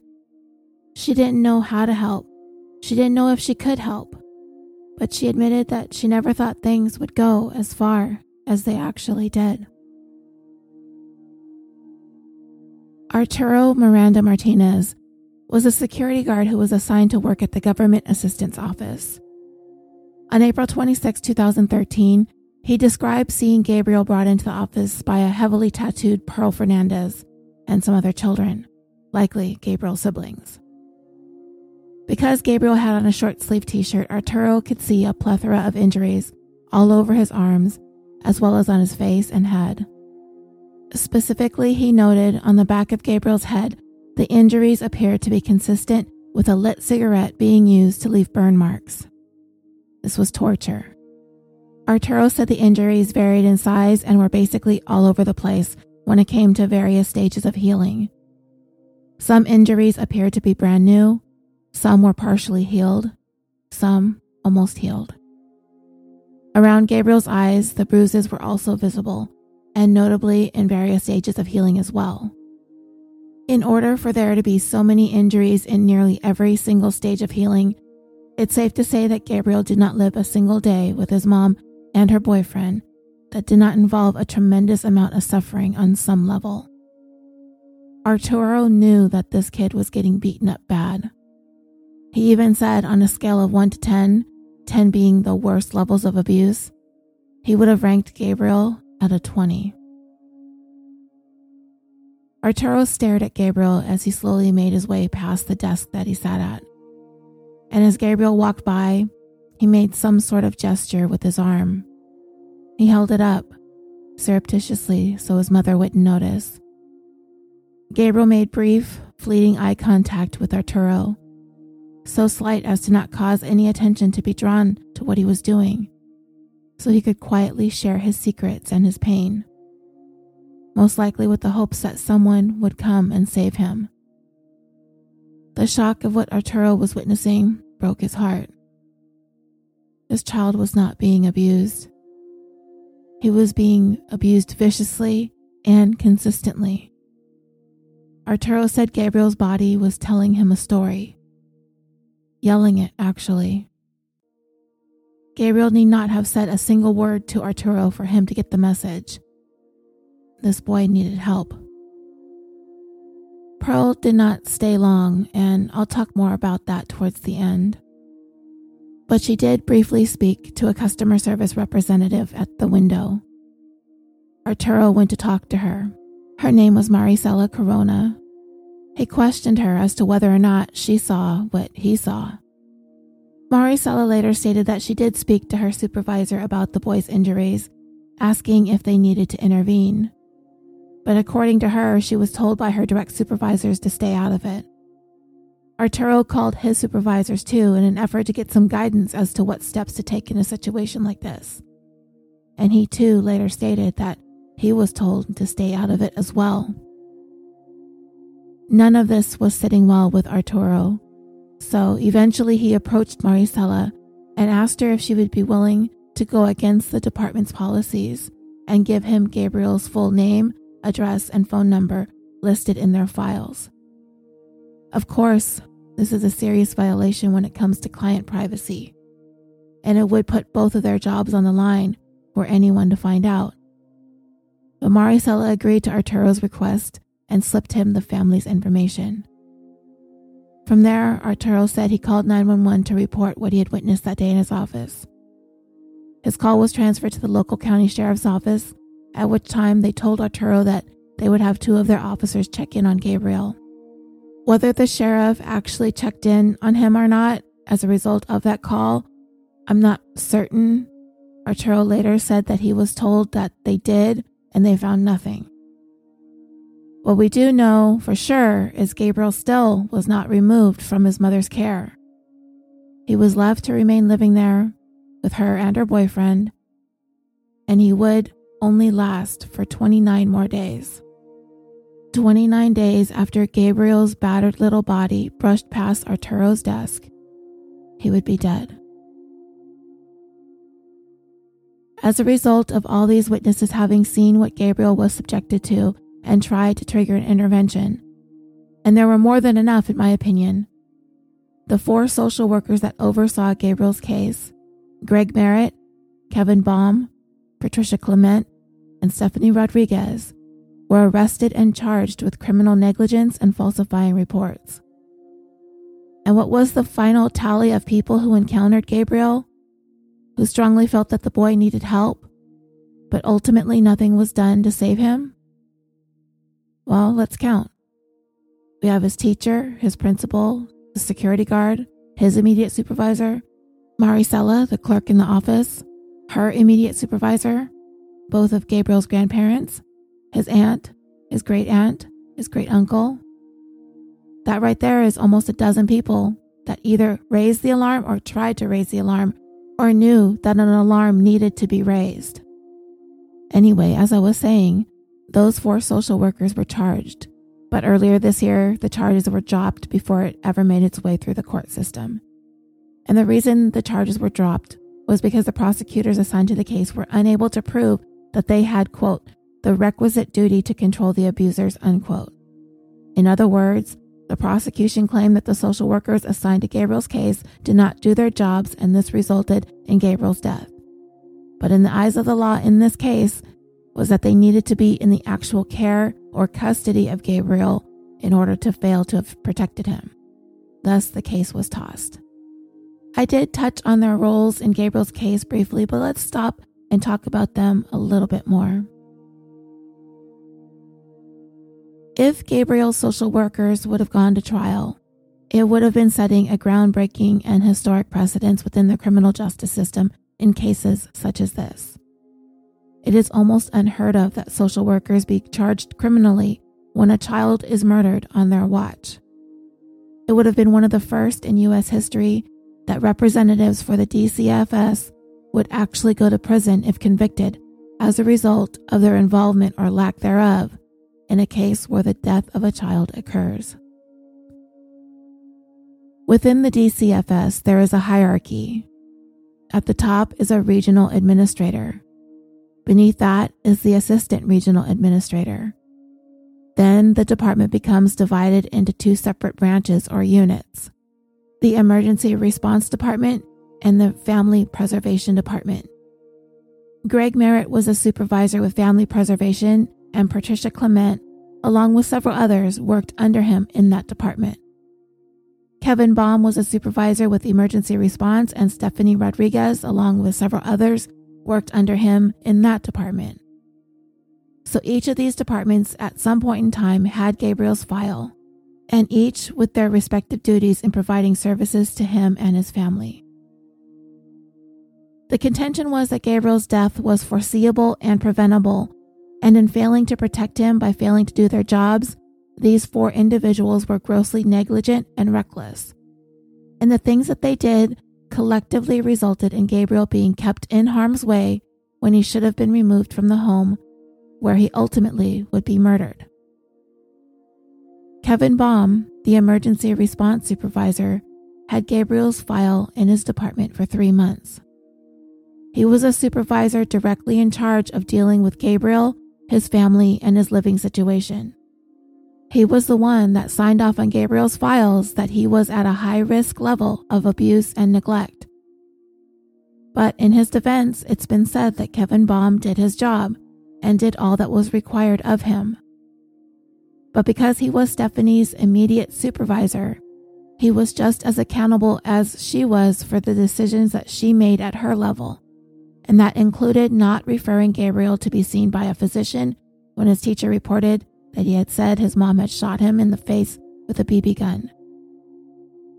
Kevin Bom was described as a hands off type of supervisor, and the breakdown in the chain of the system for which he is responsible leading to Gabriel's death is the fact that he failed to ensure that an injury chart was created in order to document the physical signs of abuse that were clearly seen by many people, and that he failed to step in he failed to override Stephanie's decision to not refer Gabriel to be seen by a doctor or to ensure that Gabriel received the medical treatment that he needed for his various injuries. Greg Merritt was a supervisor in the Family Preservation Department. With two dozen years of experience working with children, he had never been suspected or charged with any crimes beyond traffic citations. He would say at any given time he was in charge of nearly 200 cases, even as many as 280 at one point. And to him, it is beyond humanly possible for him to keep tabs on every child's case that he oversaw, that they did the best that they could with the resources that they had to manage all of their cases. And Gabriel's murder on his watch, he said, was devastating. Greg said that he had never seen anything that even came close to like what happened to Gabriel ever before. And this, dreamers, is the biggest issue that I take with the role of the DCFS workers and supervisors. It isn't the first time that we've heard someone involved in this case say the exact same thing in speaking about Gabriel's abuse, that it was unlike anything they'd ever seen. Should that not have stood out to these people? I said this wasn't going to be an hour long bashing of social workers. I promised you that because I know this job is hard and I know they are not paid nearly enough and they have more cases than they should. But every time someone says that they had never seen anything like Gabriel's case, I can only shake my head and wonder why then? His case should have stood out. And what makes this whole thing even more devastating is the fact that Pearl Fernandez and Isauro Aguirre really didn't make all that much of an effort to try and hide the signs of the abuse. They did, to an extent, like keeping Gabriel out of school for 13 days just prior to Mother's Day projects being made and those pictures of him being taken for those projects. But honestly, they didn't hide it. They continued to regularly send Gabriel to school covered with marks, bruises, open wounds, scabs, patches of ripped out hair, burns, BB gun shots, just to name a few. And they did so because they were getting away with it. They made up excuses, they compelled Gabriel to lie, and everyone just took their word for it. So they kept doing it. They kept sending Gabriel to school. Pearl showed up with him at the welfare office, all battered and beaten, and they continued to be emboldened by the fact that nobody was alarmed enough to intervene. When Greg Merritt was questioned by Internal Affairs following Gabriel's murder, a question was asked of him Did you ever ask any of your subordinates who had direct face to face contact with Gabriel if there was any sustained abuse going on? And Greg said that he couldn't remember. Stephanie Rodriguez was relatively new to the department, and she worked directly under Kevin Bom in the emergency response unit. Her role meant that she would be one of the primary individuals to arrive once an abuse report is called in, and it would be her job to assess the situation and evaluate what steps needed to be taken next. She was the one Gabriel's teacher spoke to at least a couple of times, possibly three or more, to report new injuries Gabriel arrived at school with. However, despite Stephanie being on the front lines of this, the case has been made in her defense that she was far too inexperienced to have been placed in that role, and there should have been someone else who had worked in the emergency response capacity for a longer period of time than she. Again, not wanting to come down solely on these people who were charged, but Stephanie Rodriguez must have had some background, experience, education, or otherwise to have been able to develop some level of common sense. She was hearing from Gabriel's teacher more often than she normally would have. If she got one call from his teacher, okay. But then there was a second call, and then third calls, and calls that never went answered. And this was over a relatively short span of time. This is a trusted person outside the home, a mandated reporter who sees and knows young children day in and day out. And she has got no dog in this fight. So, why Stephanie would choose to believe Pearl and Gabriel over his teacher, I don't quite understand. Is it because Gabriel lied to Stephanie, told her he fell or something like that, and she just made a judgment call and decided to believe him? These social workers must have some idea that these children are living, acting, and behaving under extreme duress. Gabriel said it directly to his teacher. Every time I tell you something, that lady shows up and I get beat worse. Stephanie had the power to initiate an intervention, to have Gabriel removed from that nightmare that he was living in. And can you just imagine Gabriel standing there in front of this woman, this social worker, with his mom hovering nearby or in the next room over? He's staring at his lifeline right in front of him. He probably so badly wants to speak up to save himself. But his voice was being manipulated, controlled, and silenced by the two terrorists that he was being forced to live with. Knowing that as soon as Stephanie walked out that front door, without him once again, that a beating more severe than the last was coming to make sure the next time that he goes to school that he will keep his damn mouth shut. Eight months of this, dreamers. He endured eight long, insufferable months. Stephanie Rodriguez is said to have been naive, that she was young, though at 34, not that young, but okay. And it is believed that Pearl, being a master of manipulation apparently, that she was able to focus in on Stephanie's weaknesses, thereby being able to talk her way out of everything. The bottom line is Stephanie took Pearl's word at face value. Pearl explained how the injuries occurred, and Stephanie accepted what she was being told. On top of that, Stephanie failed to document several of the injuries Gabriel had on his body, nor did she develop a chart where she was supposed to have accounted for the location of each injury that she saw. To me, whether or not Stephanie was experienced, if a child is injured, then perhaps those injuries should have been documented and noted anyway. Because what they could have been doing is keeping a record of an ongoing pattern. If Gabriel had a series of injuries in various stages of healing, if his teacher was consistently reporting that Gabriel is admitting to being beaten or for God's sakes being shot with a BB gun at home, and Stephanie were to follow up with a home visit following every report, there has to come a point where you're looking at the story that this poor child's body is telling you. He's got injuries on top of injuries on top of injuries. He's got skin peeling, burns, scars, scabs, contusions. How many times in a day can one child fall and hurt himself? Maybe Stephanie was a little too naive or too gullible. Maybe it was easy for Pearl to pull the wool over her eyes. And maybe she didn't think eight year old Gabriel would tell lies. I don't know. But the signs were there.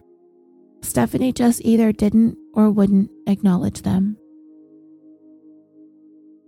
The fourth and final DCFS worker to be charged in Gabriel's case was 69 year old Patricia Clement. And of the four, she appears to have been the most problematic. Her colleagues described her as difficult, discourteous, unprofessional, and generally incompetent to be in the line of work. So, why was she working in the family preservation branch of the DCFS under Greg Merritt? As to me, it seems like those are the exact opposite personality traits required of someone given the responsibility of working with families to keep them intact, to prevent children from being removed from the home and placed into the foster care system. You'd think that it would be a person with compassion and kindness and a true and heartfelt desire to help families and children reunite or stay together. So it has us wondering what the hell is this woman doing working for the Department of Children and Family Services then? Information came out during the course of the investigation into Gabriel's murder that Patricia Clement gave inconsistent statements regarding her role in Gabriel's case and the events leading up to and surrounding his death. She told different stories to the internal affairs investigators and different stories to her attorneys. And I mean, if we want to give her the benefit of the doubt, a little bit of leeway, then we can consider the circumstances and nature of her job then. Chances are she's struggling similarly as all the other social workers were. She's overwhelmed with more cases than she can handle. Is she supposed to remember every single detail of every case in the event a tragedy like this occurs? Perhaps not off the top of her head, but that's the exact reason why documenting things becomes so important. Making notes, keeping an injury chart, recording incidents, dates, times, people involved, witnesses, statements. Once it's properly documented, then the file can be set aside and you have your bases covered. If and when the time comes you need to refer back to them, it's there. And you know what? The buck didn't have to stop with these four individuals. For example, if Stephanie Rodriguez saw injuries on Gabriel, if she had heard from his teacher that he had been shot in the face with a BB gun by his mother, she could have asked Gabriel about it, hopefully without his mother within earshot. Then she could have asked mom about it too. Is this true? But honestly, who would make up something like that? The least she could have done is documented what she was told and what she saw, and then she could have gone to her immediate supervisor, who was Kevin Bom, and she could have told him that she was concerned about what she saw and heard and left the decision in his hands as to what to do next. He could have elevated those cases to his supervisors, or he could have just signed off on it and filed it away without taking any action. They both had the choice to take Gabriel's case to their supervisors, but they chose not to. And if Stephanie Rodriguez was as naive and gullible as she was portrayed by her attorney, then she should have definitely taken Gabriel's case to her immediate supervisors and made a note of that in her report. Then she would have covered all her bases. Perhaps it's more simple to say than it is to actually do because of time constraints or an excessive workload. But that's another thing in this case that needed to be addressed, not just filed away. Gabriel's file was pushed aside over and over and over again, while time and time again reports of abuse coming into the DCFS were ignored. And then, ultimately, his case was closed. Those who closed it, Stephanie Rodriguez and Kevin Bom, they were apparently satisfied that Gabriel was in good and safe hands. Patricia Clement staunchly defended herself against any wrongdoing, insisting that she did her job. And what's more, she claimed that no mention of abuse was ever made to her in regards to Gabriel's case, and she never saw any signs of abuse in her firsthand interactions with Gabriel and his family. And it was her report and recommendation that ultimately led to Greg Merritt signing off on closing Gabriel's case. Patricia Clement indicated in her report that Isauro Aguirre, Pearl's boyfriend, get this, this is her assessment of him when she met him, that he was, quote, an upstanding and caring adult with no criminal history. That is a direct quote from her report. And not only did Patricia say that there were no red flags to be concerned about, and remember, he was listed at a high level of risk of abuse and neglect, that Gabriel's risk was decreasing not increasing. And she further wrote in her report on Gabriel that there was no risk to his safety or well being and made the recommendation that his case be closed, which is what Greg Merritt signed off on and approved. And thus, the false reporting charges were levied as a result of this assessment that Gabriel was safe and that his case needed to be closed. When questioned by internal affairs about Gabriel's behavior in school, Patricia Clement indicated that he was a bad child. He was consistently acting up. He was very angry and disrespectful to his teachers. And dreamers, Patricia did not get this information from the school. She was told this by Gabriel's mom. And what's more is she did not contact the school or speak to Gabriel's teachers in order to see if what Pearl was reporting was accurate. She never verified this information, she just took what Pearl said again at face value. And for me, this just adds yet another layer of sadness to this tragedy, because essentially what is happening here is Pearl is painting this portrait of Gabriel as being a problem child. That all of this is happening to him, all of these visits from DCFS workers, all of these reports being filed, etc., this is somehow his fault because he's acting up in school. And heaven forbid the kid is somewhat of a troublemaker or a disruption in class. How the hell else is he supposed to act when he's getting the ever living crap beat out of him every single day at home? Of course, he's acting out, and all that should have been another red flag that the DCFS should have picked up on. And it was yet another thing that they ignored. And to me, it didn't matter if Patricia verified Gabriel's behavior in school. She really needed to get at the root of the problem. Why is he acting out in school? I bet anything that the first thought that comes to any one of our minds is that something must be going on at home. It might not be as severe of abuse that Gabriel had suffered. Maybe something's going on between the child's parents. Maybe they're fighting. Maybe there's a divorce pending. I don't know, lots of things cause kids to act out. And the first place we think is home. I'm not even a social worker, nor am I qualified to be one. But geez, the signs were everywhere, big and small. It's hard to imagine closing Gabriel's case made any sense in the moment that it was signed off on. It just makes absolutely no sense to me. But, anyways, these four social workers were charged. Their actions were described as representative of an improper regard for human life and that they failed at every single level. They would appeal the charges before it ever made its way to trial, which was presented to a three judge panel, and in a split two to one decision, the cases against them were dismissed because of a lack of probable cause that linked the four of them to the child abuse or to the charge of falsifying documents. And that is where the case stands today against them. There is no case, and I don't think there ever will be one. But it was a long shot to begin with. And I'm not 100% sure if I agree that their actions rose to a level of criminality. I'm never one to feel that any person should be made an example of in the criminal justice system in order to intimidate others into enacting change. In charging Greg, Kevin, Stephanie, and Patricia, it is quite possible that in doing so, they would do more harm than good. If they were charged and convicted and sent to prison for 10 years, then who's ever going to want to get into the field of social work in the future? When your freedom can be taken away from you because one parent flies off the handle one night and murders their child, a child that is in the DCFS system as being at some level of risk of abuse or neglect, then that person, as a social worker, is going to have to live every single day worried that someone else's actions are not only going to cost them their job, but also their livelihood and possibly your freedom.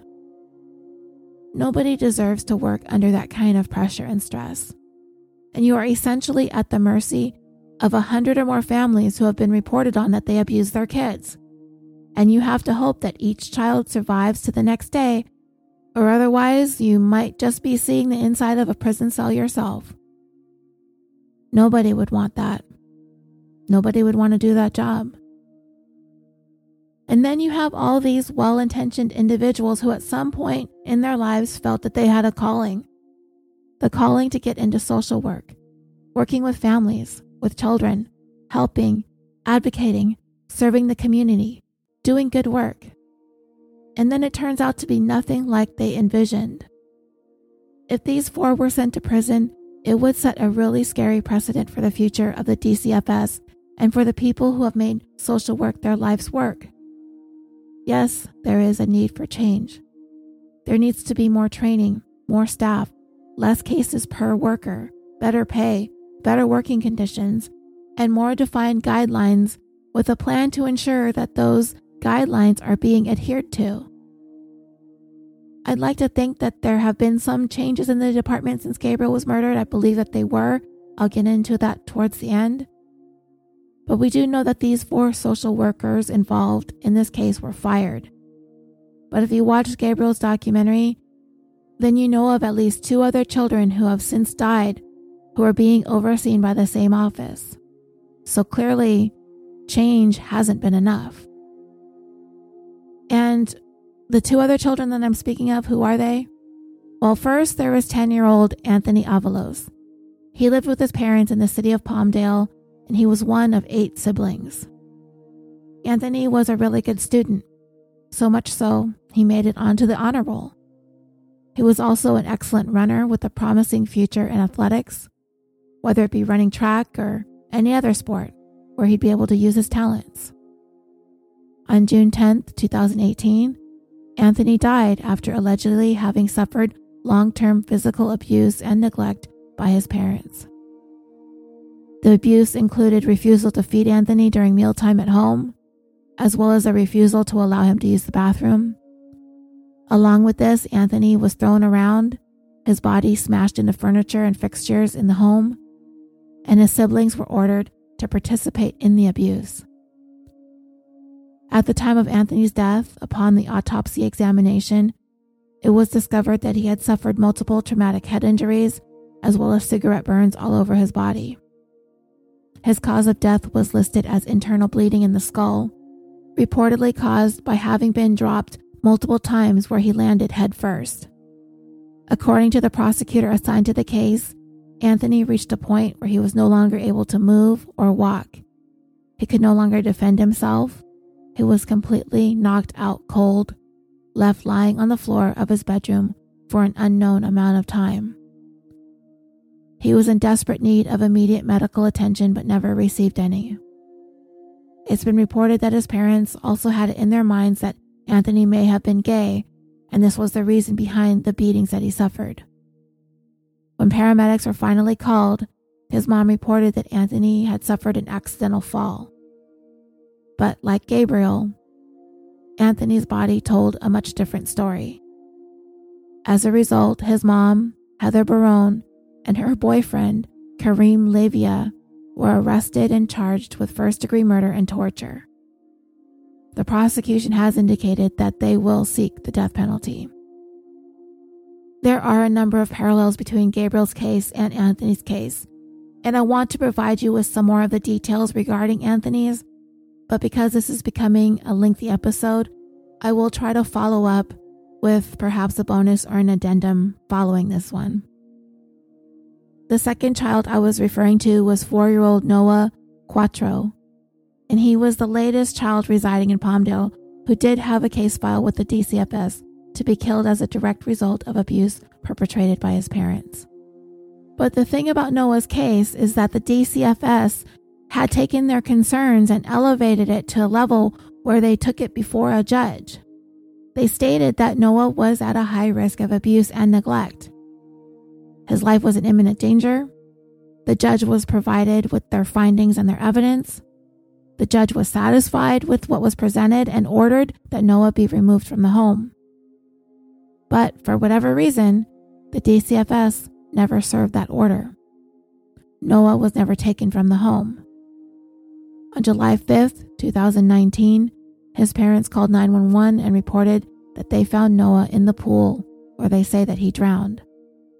But it was clear, based on the injuries Noah had all over his body, just like Gabriel, just like Anthony, that Noah had suffered a tremendous amount of torture and in addition to that, his father is also accused of sexually abusing him as well. His death was ruled a homicide, and his parents are also in jail awaiting trial on first degree murder and torture charges. When I do the addendum, I will go into further details about him as well. Gabriel Fernandez met his first grade teacher in October of 2012. They were already one month into the school year, and his living situation had just changed. Gabriel had been living with his maternal grandparents when suddenly his mom, wanting to be the recipient of Gabriel's government benefits, took physical custody of him. At the time, he was seven years old and he had not ever lived a single day with his mother. His grandparents objected to Pearl taking over custody of Gabriel going so far as to report her to the local sheriffs, accusing her of having a long history of abusing her children. The sheriff's department, deciding this was nothing more than a dispute between them and their daughter over their grandson, found no reason to believe the allegations that Pearl's parents were making. And with that, Gabriel would now be in the custody of and at the mercy of his mother and her boyfriend, along with her two other siblings at the time an 11 year old brother Ezekiel, and 9 year old sister Virginia. Gabriel's teacher, Jennifer, she liked Gabriel, but his parents, not so much. When they brought Gabriel in for the first day of school, they were unlike all the other parents. They were distant, cold, where normally parents are excited about the start of a new school they encourage their children, they're supportive, wanting to do what they can to make the adjustment easier. But not Pearl and Isauro. They gave off a really negative vibe. They just seemed mean. That was Jennifer's takeaway from their initial interactions. This was a really mean couple. But Gabriel, he was quite different than them and Jennifer took a liking to him right away. He was sweet, very different demeanor than his parents presented. He seemed starved for his teacher's attentiveness to him. He wanted to please Jennifer. He wanted to receive gratitude from her and praise. Instead of going out to play at recess, he'd linger in the classroom, wanting to volunteer his time to help her with her menial tasks. After about two weeks, that's when he asked those questions. Is it normal to be hit with a belt? Is it normal to bleed? Jennifer offered to talk to Gabriel about it once the other children were outside for recess. It would be at the end of that school day, that same day, she dialed the Los Angeles County Child Abuse Hotline, and that call would be captured on an audio recording and in it, it's clear that Jennifer was nervous and anxious about making the call, and she was uncertain if she was doing the right thing by reporting the conversation that she'd had with Gabriel. She was asking herself the same questions Gabriel asked her Is spanking your child normal? Well, children get spanked all the time, and it doesn't ever reach a point where the hotline is called over it. It's just the way that some families discipline. But once Jennifer brought up that Gabriel was reporting he was being hit with the metal buckle of a belt and that he would bleed as a result, the caseworker who took her call strongly agreed that she was doing the right thing. Jennifer provided whatever details that she could, and a few days later, she got a call from Stephanie Rodriguez. She was going to be the one to look into the abuse allegations. And if anything else were to occur, she asked Jennifer to give her a call right away. Jennifer was relieved that Gabriel was going to get the help that he needed. However, a couple days after this conversation with Stephanie, Jennifer had a parent conference that she had scheduled with Pearl prior to having reported the abuse to the hotline. The two women, both of them at the time 29 years old, sat there awkwardly until Pearl finally broke the silence and announced, I don't hit my kids. Jennifer was like, okay, and carried on. Gabriel was a good kid. He was a good student. He was doing well with writing assignments and he was quite bright. Pearl didn't believe her. But there were also a few problems that Jennifer needed to address. This was only less than a month into his time in her classroom. Jennifer said that Gabriel was late to class far too much, or he didn't show up at all. But when he was in attendance, he had some difficulties with the other kids. He would be disruptive, he'd kick other children under the desk, and this caused Jennifer to have to repeatedly move Gabriel to other parts of the classroom. He didn't like to go outside at recess, and when he did, he was always alone, standing near a wall, kicking that wall with his foot. But she did notice in class that if another student was struggling with an assignment, Gabriel was always anxious to help. It was Monday, November 26, 2012. When Gabriel arrived at school that day, he was late as usual. But this time, when he walked into the classroom, all the other students turned and looked at him and erupted in laughter, mocking him as he had shown up with chunks of his hair ripped out of his scalp, with patches still left in place, along with a variety of scabs all over the top of his head. Gabriel at first stood in stunned silence as he was laughed at. That is until he provided the explanation that his mother had rehearsed with him. My mom cut it like this, so what? Who cares? Mind your own business. Well, that didn't satisfy Jennifer.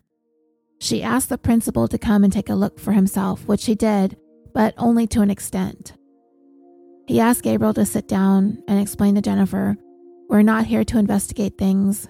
We just call if we see something. So Jennifer called Stephanie twice on two different numbers that she had given her, and both times left voicemails. And like before, the day after this incident, Gabriel failed to show up for school. But it was only for one day.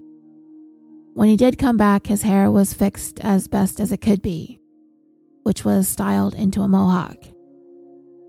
And even though this wasn't as startling as what she had seen two days earlier, it still bothered Jennifer. So she tried calling Stephanie again. And again, her call went straight to voicemail.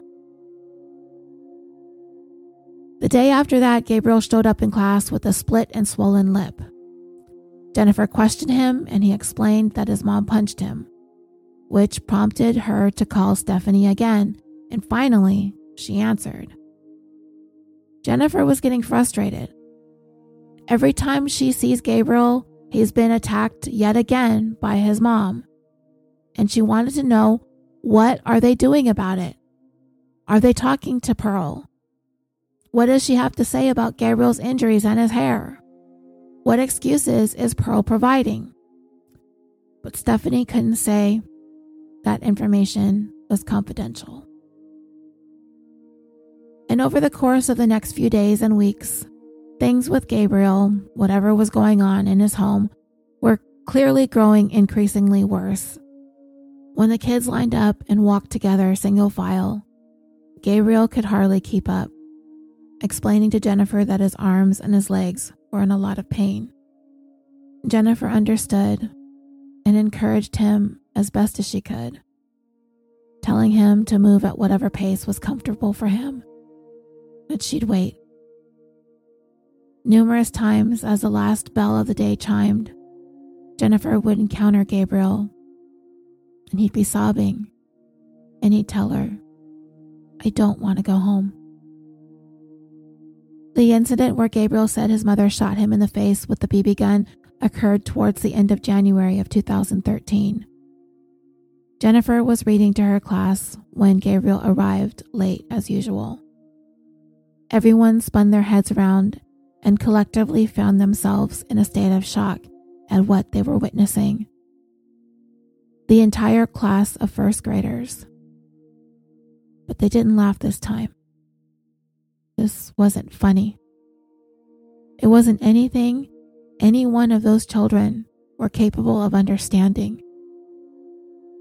Gabriel's eyes were nearly swollen shut, and he had tiny, little round bruises flecked across his face. Once the other children were sent to recess, Jennifer asked him what happened. And this would be the first time that Gabriel tried to lie to her, telling her that he fell. She knew it was a lie, and she told him so. And Jennifer could see that her accusation that he was lying made him upset and angered. And as she pressed on, Gabriel finally blurted out that his mom shot him with the BB gun and admitted that he lied because every time he confesses something to her, that lady, meaning Stephanie, shows up at his house and he gets hurt more. Despite feeling as though her calls to Stephanie were only going to make things worse for Gabriel, she called anyway. She had to.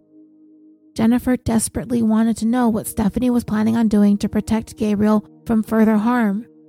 She wanted to know if he was going to be taken out of that abusive environment. But Stephanie again refused to divulge anything to help ease Jennifer's growing fears and anxiety over Gabriel's safety in his situation in his home. And what in the world could Jennifer possibly have to say to Gabriel? What words do you have that you can come up with to try and comfort a child like him going through what he's going through? I don't know if there are any, especially when you're doing everything you can to help, but it feels like you're making things worse. Jennifer didn't want to lie to Gabriel and tell him everything was going to be okay. She didn't even believe that herself. The best that she could come up with was the one thing that he could hang on to. And it was the fact that someday he was going to turn 18. He was going to be an adult and he'd be able to move out and be on his own. An abbreviated silence fell over their conversation, as it felt like they were both sitting there dreaming of the day that Gabriel would be 18 and free. And so we, as a society, arrive at a crossroads. What do we do with children who may be or are at a high risk of being abused? Do we err on the side of caution and remove children from their homes? Or do we pursue solutions that promote family preservation? Those who work in the field of social work say it's impossible to make either one of those a priority. Their job is to protect children that are at a high risk of abuse without needlessly removing them from their home. But making that choice, deciding what is right, takes highly trained professionals who are afforded the time and resources to do a comprehensive inquiry into each and every family.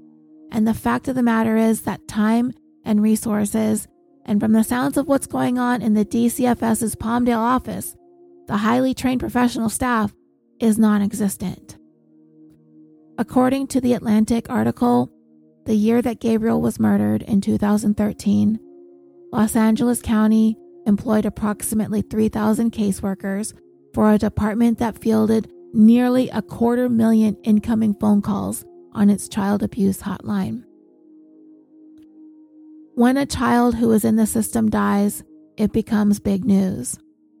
The public becomes angered, and that anger is aimed directly at social workers and the DCFS for failing to protect the life of the abused child, especially when we find out how many times the DCFS were contacted, how many times the abuse was reported, how many times people witnessed unimaginable injuries. Fingers are pointed directly at the DCFS.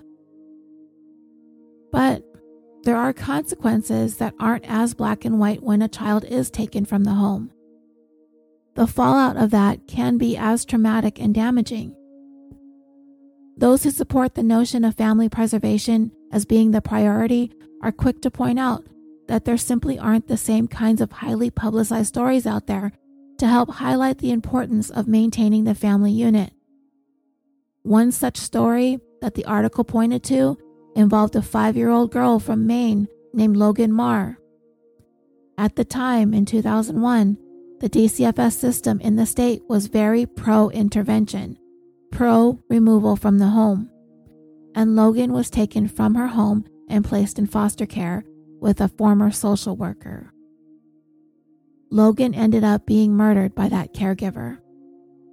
The media attention surrounding Logan's murder caused a shift from intervention to family preservation, and over the next decade, the numbers of children in foster care dropped by 25% across the United States. But the statistics related to the rate at which children were being abused remained the same. And in California, the push for a drop in the numbers of children placed in foster care had been ongoing prior to the publicity surrounding Logan's death. During Bush Jr.'s administration, family preservation activists lobbied for changes in the way the Department of Health and Human Services were funded. There used to be some jurisdictions, Los Angeles County being one of them, that used to receive money based on the numbers of children who had been placed in foster care. So, in other words, the more children in foster care, the more federal funding the department would receive. Well, the Bush administration changed that, allowing for each jurisdiction to continue to receive the same amount of money regardless of how many children were in foster care. Whatever money wasn't being used was to be reallocated towards family preservation instead of foster care. As a result, the numbers of children in foster care in Los Angeles County from 1998 to 2013 dropped from approximately 50,000 children to 19,000 children. So when Gabriel's file was started with the DCFS office in Palmdale, the chances of him being removed from his home were slim. Slimmer than they'd ever been.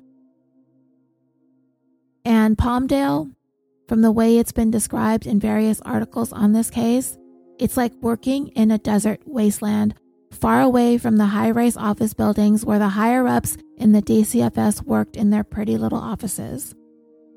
Greg Merritt had even said there'd been times when he'd call the headquarters and they didn't even know Palmdale was in their jurisdiction.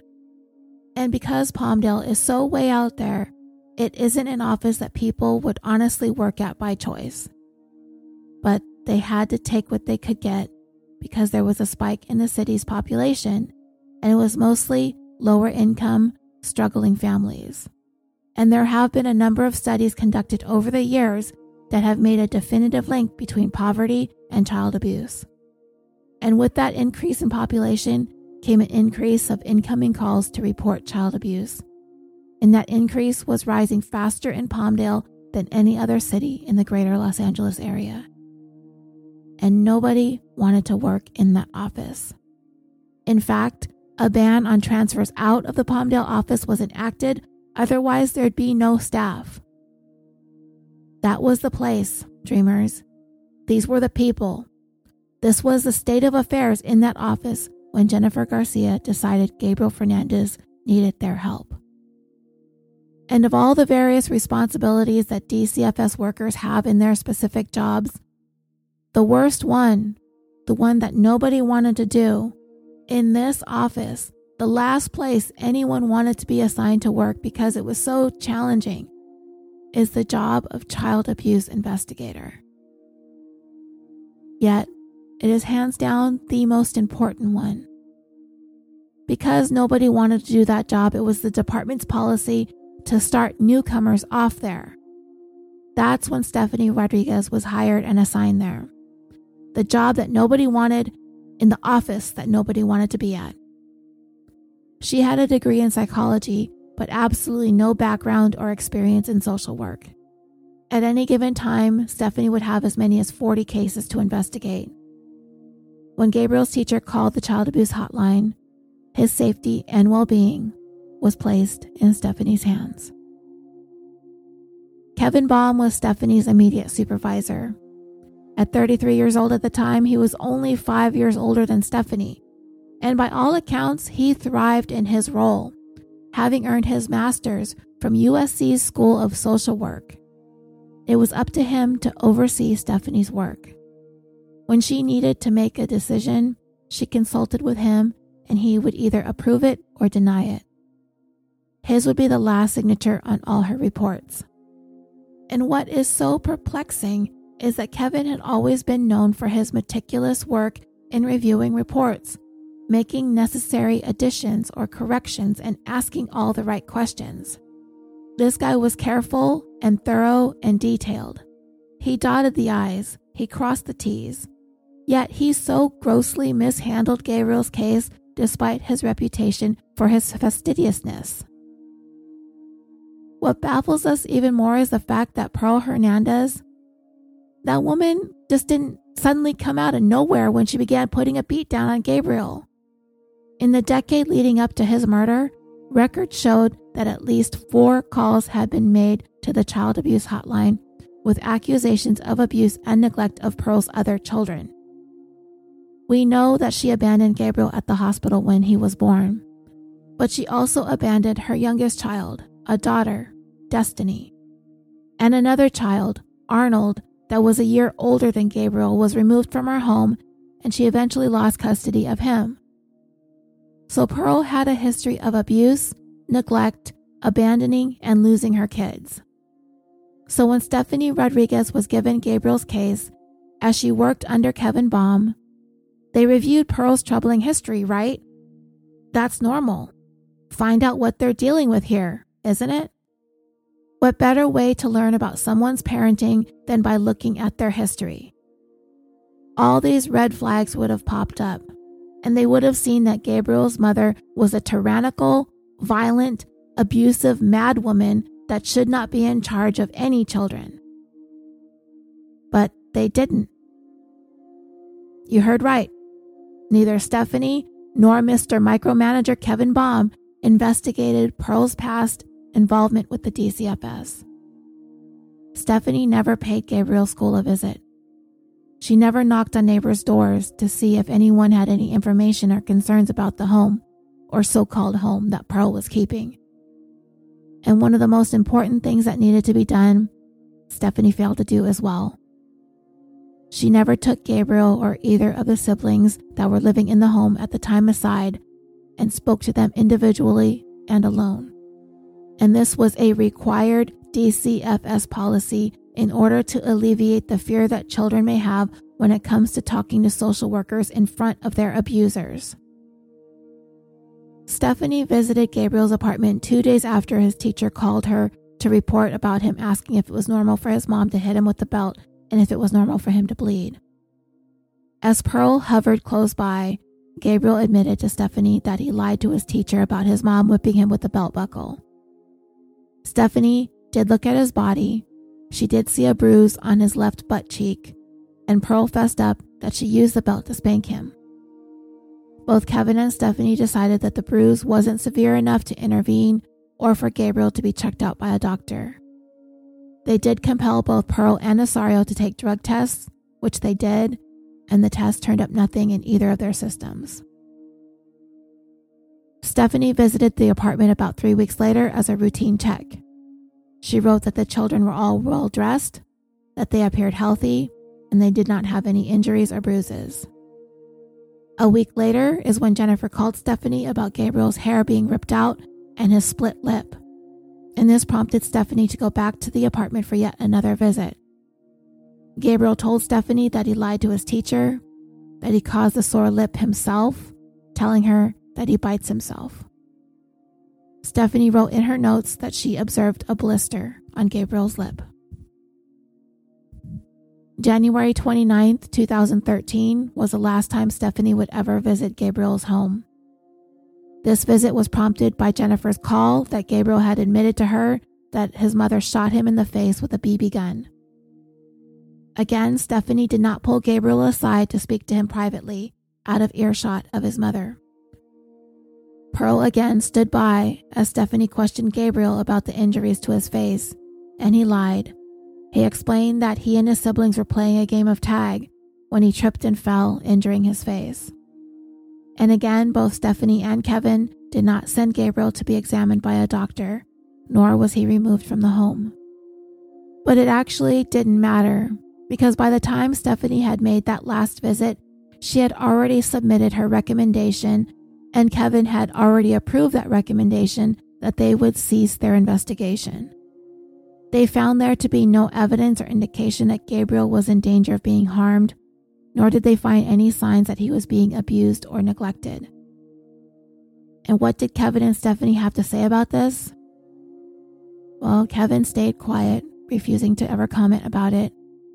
But Stephanie, well, her reasoning for ending her investigation into Gabriel's case was that she had other children and families that she was investigating who were at a much higher risk of danger and harm than Gabriel was. When Stephanie had entered Gabriel's information into their computer program that is used to assess a level of risk, the result placed Gabriel at a very high risk based on what she inputted. It would have then been required of Stephanie to elevate Gabriel's case for further consideration, which means his case would have been sent to a judge and the judge would then make an order, possibly in order to assist with rent, as poverty is often an aggravating issue, or the judge may order the parents to attend anger management courses, all the way up to a judge possibly ordering the child removed from the home and placed in foster care. According to DCFS protocol, that is what should have happened based on Gabriel's risk assessment score. His case should have been brought into court but it wasn't. Rather than elevating Gabriel's case into the court system, Stephanie went and spoke with a colleague a few cubicles away from hers with the family preservation unit of their office, the unit that Greg Merritt was in charge of. And it was decided to place Gabriel and his family into one of their programs known as the Voluntary Family Maintenance Program. What this would do is keep Gabriel in the family home as they collectively work through their problems to reach a resolution.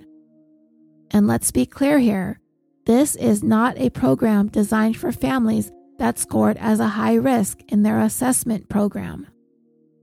This was specifically designed for those who scored at the lowest risk levels. Following the investigation into Gabriel's murder, it was discovered that the Palmdale DCFS workers were overusing the voluntary family maintenance program on families whose cases should have gone before a judge. And they did so because they were told specifically to never treat parents like perpetrators, but rather individuals who are in need of service and support. The most important decisions were not made by judges, not made by attorneys, but rather DCFS workers. And in Gabriel's case, it was a life or death decision that they made. And they decided wrong.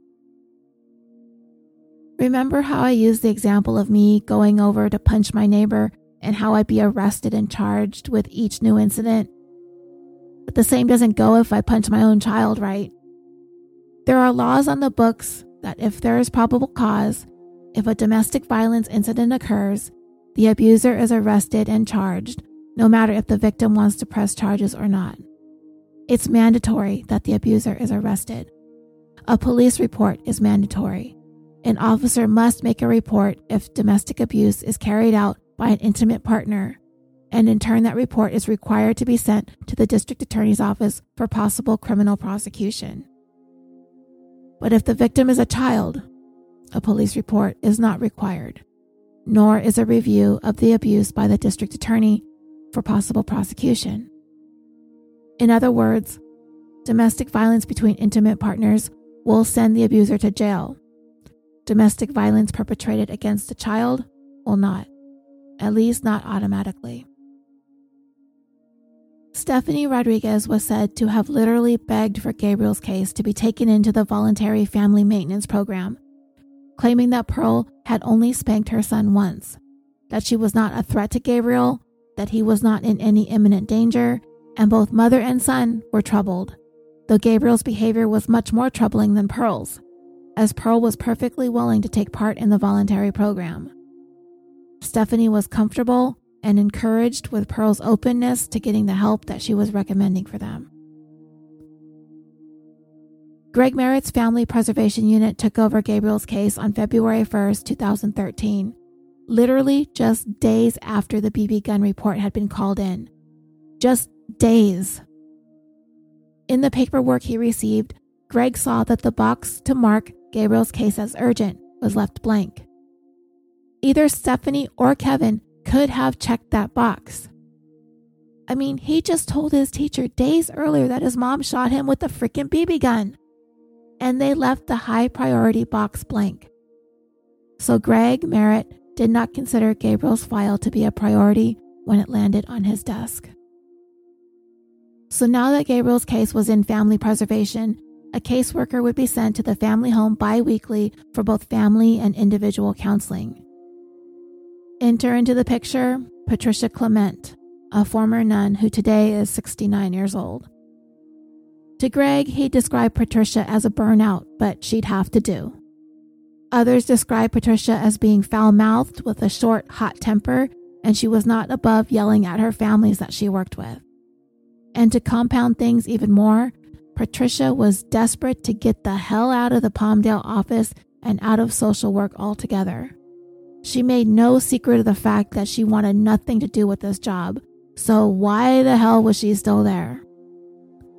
Desperation, I guess, both on her part and the part of the DCFS that hired and kept her on. Greg Merritt was her supervisor, and he knew it too. He knew that Patricia Clement was an ill fit for this job. He had given her unsatisfactory reviews regarding her performance. Her work was consistently subpar, but he has said that his bosses altered his reviews of Patricia, marking her instead as being competent and fit for duty. We'll come to find out that because DCFS workers are union workers, Greg is actually not allowed to give his subordinates unfavorable or negative reviews if they were at their capacity with their caseloads, which they were.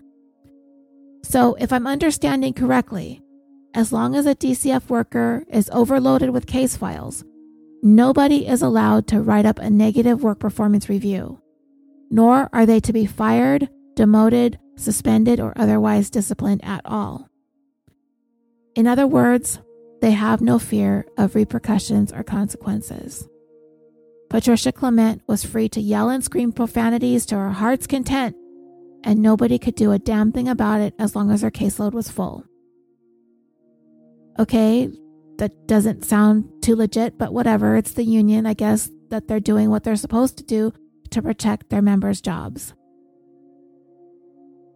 The first time Patricia was sent to Gabriel's apartment was February 13th, 2013. The information she recorded in her notes about this visit were scant. The second visit happened two weeks later, and in her notes, Patricia wrote that Pearl Fernandez painted herself as a victim of abuse with a mom who never loved her. Patricia also jotted down that Isauro was a very nice and pleasant individual. And we already know that Gabriel missed a lot of school, a lot of school. I told you already he was two grades behind. But Patricia's notes said that the kids were all doing well in school and they were attending regularly. Several of Gabriel's suicide notes were discovered by his brother Ezekiel. Pearl spoke to the family therapist, Carmen Legnorgant, on February 27, 2013, about the notes. Carmen in turn spoke to Gabriel about the notes he had written and asked him if he really meant what he wrote, and he said that he did. She reported this information to both Greg and Patricia, and she called 911 to report the suicide notes, but neither Greg, Patricia, nor the police took action. Patricia's third and final visit to Gabriel's home took place on March 6, 2013. At this time, Pearl Fernandez informed Patricia that she was no longer interested in participating in the voluntary family maintenance program. And Patricia was like, Cool, we'll take you out. One less family to worry about. In the file, Patricia wrote the following quote It is my assessment that the mother is overwhelmed with her own emotional pain and she is unwilling to continue with counseling at this time. There are no safety risks to the children's welfare at this time. And with that, Patricia Clement recommended that Gabriel's case be officially closed. And as I said earlier, without reading Gabriel's entire file, Greg Merritt relied on Patricia to make the appropriate decisions and signed off on her recommendation. The incident with security guard Arturo Martinez occurred on April 26, 2013. Gabriel would have less than a month to live. It was clear to Arturo, without any of the professional training that the others who worked Gabriel's case and had closed it had, that Gabriel's safety was in jeopardy. As Gabriel sat with Pearl in the welfare office, she began screaming at him, at which point Arturo approached her and told her she needed to simmer down. He clearly saw what he believed to be cigarette burns all over Gabriel's head and neck as well as ligature marks around his wrists, an indication to him that this boy had been tied up and bound. He also later stated that Gabriel had a black eye, he had numerous lumps all over his head, and his skin was a putrid yellowish color. And as Arturo stared at Gabriel, Pearl suddenly noticed and quickly snatched Gabriel and her other kids up and did what she could to shield Arturo's view of her battered son and left the welfare office. And as I told you previously, Arturo's supervisors told him to stay out of it. He managed to get the receptionist to give him Gabriel's contact information. He attempted to call the DCFS, but couldn't get through to a human being. Then he called 911 and told that this was not an emergency, so he was directed to the non emergency number which he called. He was later informed that a sheriff was sent to the home, but nothing alarming was found, and they left. Shortly after this, Arturo Martinez requested to be transferred out of that office, disturbed by the unwillingness to want to help a child who was clearly in desperate need of it. Through all the abuse that Gabriel suffered, he continued to want to try and please his mother. His teacher said that there were times that he would copy some passages out of books that she kept in the classroom onto a piece of paper. He'd do his best to copy the sentences correctly, and he would ask Jennifer if she would use her marker that she graded papers with to write an A on it for him so he could show his mom and that she would be proud of him. And then, in a misguided attempt to win favor with his mother, Gabriel stole his teacher's iPod and tried to give it to Pearl as a gift. This got him in a lot of trouble, and to punish Gabriel, Pearl forced him to go to school the following day wearing a pink miniskirt and polka dotted leggings. He arrived in class with his head hung in shame. Later that day, someone had given him a large t shirt to wear over the clothing that his mother had dressed him in. As Gabriel continued to attend school sporadically, as Jennifer continued to see signs that he was being severely mistreated, Jennifer had come to the conclusion that the DCFS was never going to do anything to help. She probably had no idea that his case had been closed for a while by then. Jennifer tried to reach out to a psychologist who worked in conjunction with the school to try and see if she could get Gabriel some counseling. But she was told that it was beyond the scope of their services. And with that, Jennifer was given an informational brochure with steps on coping with a child's behavioral issues. Jennifer, frustrated and in disbelief, tossed the brochure into the garbage. Towards the end of April of 2013, Gabriel's appearance was worse than ever. The blood vessels in his eyes were bloodshot. The skin on his forehead was peeling. He had injuries all over his face and neck. Jennifer just didn't have it in her anymore to ask. Instead, she asked him if he wanted to make a special gift for Mother's Day for his mom. Of course he did. And he worked so hard on this Project Dreamers. I've described his Mother's Day project. You can see pictures of it all over the internet. It was such a sweet and loving gesture on his part. It was really heartfelt.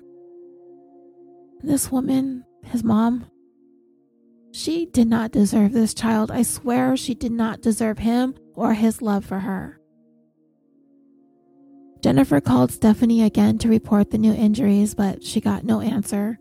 She left a message but got no call back. This call was never recorded in Gabriel's case file with the DCFS, and that's because Stephanie had passed his case on to family preservation, and family preservation closed the case almost two months earlier. A couple more days passed. Gabriel approached his teacher and told her that he was having some pain in his eye. She went ahead and sent him to see the nurse, a woman named Donna Evans. She had just started at the school. When she saw Gabriel, he explained that he injured his eye by falling off his bike, but he said he was okay. And then he pleaded with her to not contact his mom, to please do not send him home early from school. There wasn't much more the nurse could do. It wasn't her place to make assessments about his injury to his eye, nor was it within her capacity to call for Gabriel to be seen by a doctor. That would be up to Pearl. But in her notes about Gabriel's visit to her office, she made sure she included as many details as she could about his visit because she thought it was likely that the school might hear from Child Protective Services about it. And then, ignoring Gabriel's pleas to not contact his mom, the nurse did exactly that and requested that she come down to the school. Gabriel was being sent home early for the day. As he sat in the attendant's office awaiting his fate, one of the ladies who worked in there, a woman named Pamela Howell, told the nurse that contacting Pearl to come and get Gabriel was a huge mistake.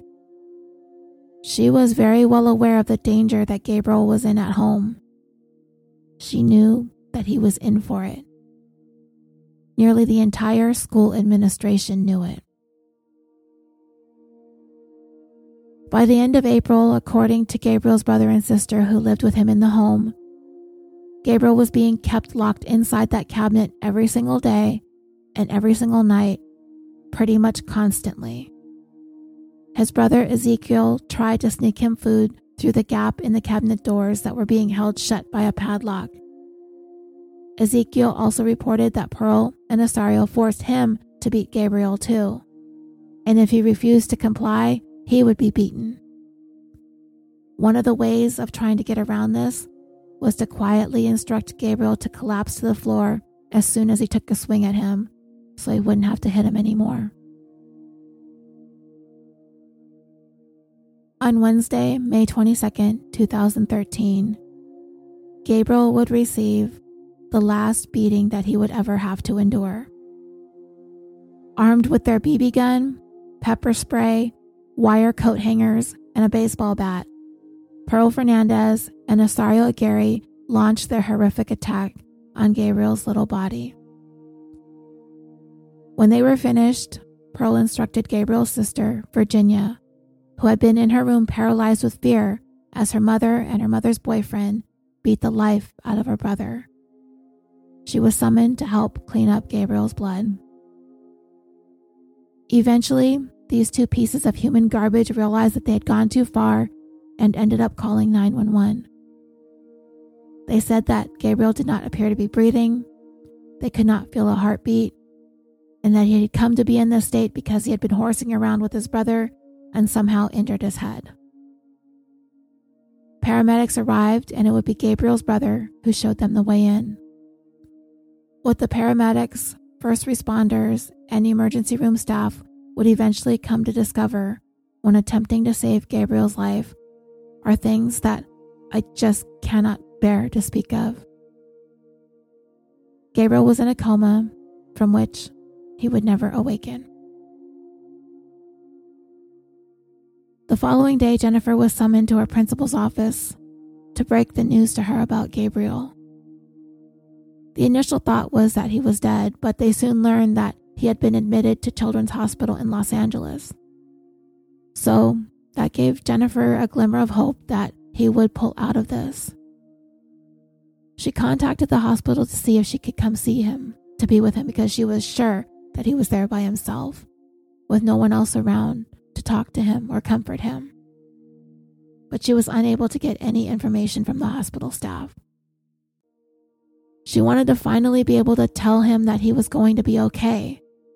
It was a thing that she had been longing to want to tell him when she resorted to assuring him that he would someday be 18 and free. What Jennifer didn't know was that Gabriel had already been declared brain dead when she phoned the hospital. Gabriel Fernandez was removed from life support two days after the final beating on May 24th, 2013. Jennifer still had Gabriel's Mother's Day card that he had put all of his love and poured his little heart and soul into. She got herself as prepared as she could to tell Gabriel's classmates the awful news. She could not hold back her tears as she tried to explain that Gabriel's mom had hurt him and that he was gone.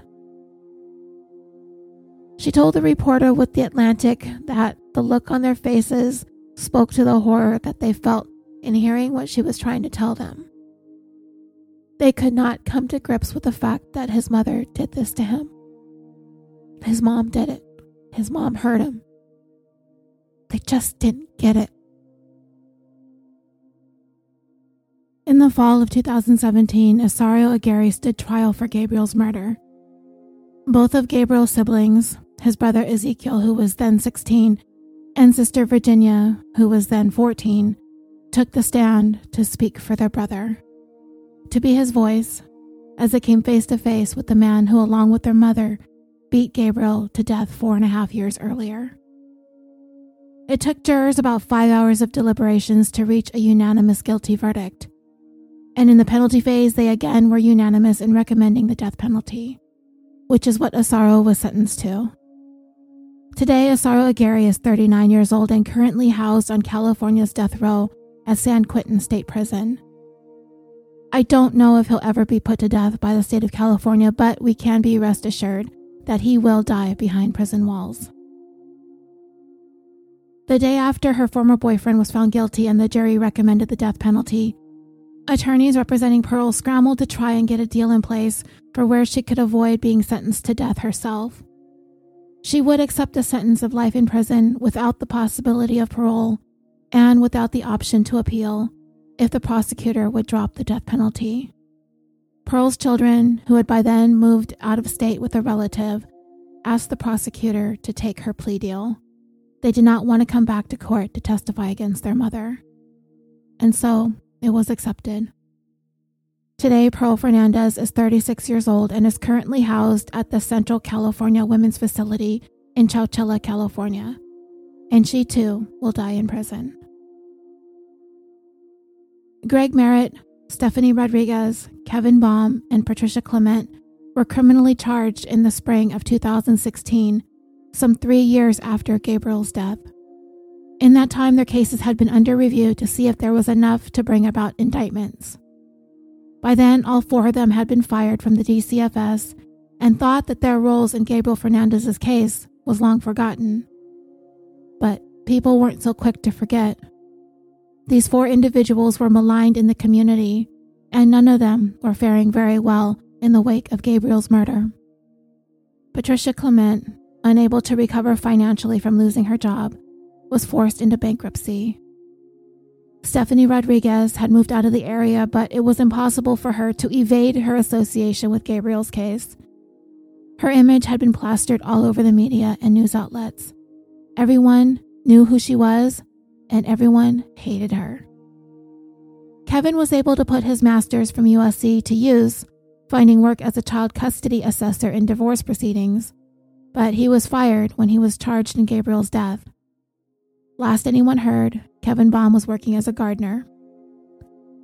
As for Greg Merritt, he has not been able to find steady work, and as of late 2018, he occasionally stocks beers at the fairgrounds located in the Antelope Valley.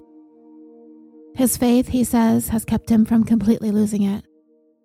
And as I said earlier, the criminal case against the four of them seemed to be moving forward, but the charges against them were tossed out earlier this year through an appeal. Since Gabriel's death, the DCFS has initiated a number of improvements. Upwards of at least a thousand new caseworkers were hired on. Every person at every level of the Department of Children and Family Services has been issued a smartphone, which they had never been given prior to Gabriel's murder. New training and instruction techniques have been introduced, and the standards for a family to be accepted into the voluntary family maintenance program have been overhauled and tightened. But it is not a perfect system. Since Gabriel died, all the way up until the end of 2018, at least another 143 children in Los Angeles County were killed as a result of abuse, neglect, or both after having some interaction with the Department of Children and Family Services. But nowadays, in the Palmdale DCFS office, Gabriel Fernandez has faded from memory. Maybe not so much now since the documentary on Netflix, but prior to that, because of all the turnover, it really isn't anything anyone really talks about or ever really cares to. To most, it's the past. They can only worry about the cases piled up on their desks today.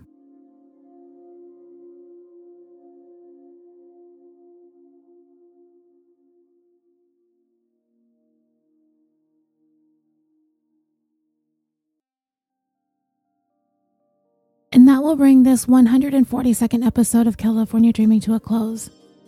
Please come over to our Facebook discussion group if you haven't done so yet and request to join. It is there we discuss all the cases that we cover. We share some of our thoughts and opinions, and it's not only about this show, but any other podcast that you listen to, documentaries that we've watched, books that you've read, as well as current news stories. We also post about our pets, we post funny memes. Please come and share. You can also go over to the show's Facebook page, like that page, and leave a review or a recommendation. And you can follow us on Twitter at California Pod and Instagram at California Dreaming Pod. And I would like to wish the following dreamers a very happy birthday Lauren B., Virginia and Aaron S. on April 1st, Michelle C. on April 3rd, John B. on the 4th, Caitlin P. on the 5th, David S., Mr. California Dreaming, and Todd M. on the 6th, the host of True Crime Finland on the 7th, Sherry R. and Brent A. on the 8th. California Dreaming is brought to you by the Orbital Jigsaw Network, a podcast production company on a mission to create some of the best podcasts to listen to, with an eclectic roster of shows with content including true crime, history, sports entertainment, gaming, and social media. So visit our website at www.orbitaljigsaw.com. It is there you will find the links to all of our podcasts, as well as a direct link to our merchandise store on TeePublic. Again, that's www.orbitaljigsaw.com. Thank you again so much for listening. I'm your host, Roseanne. Until next time, sweet dreams.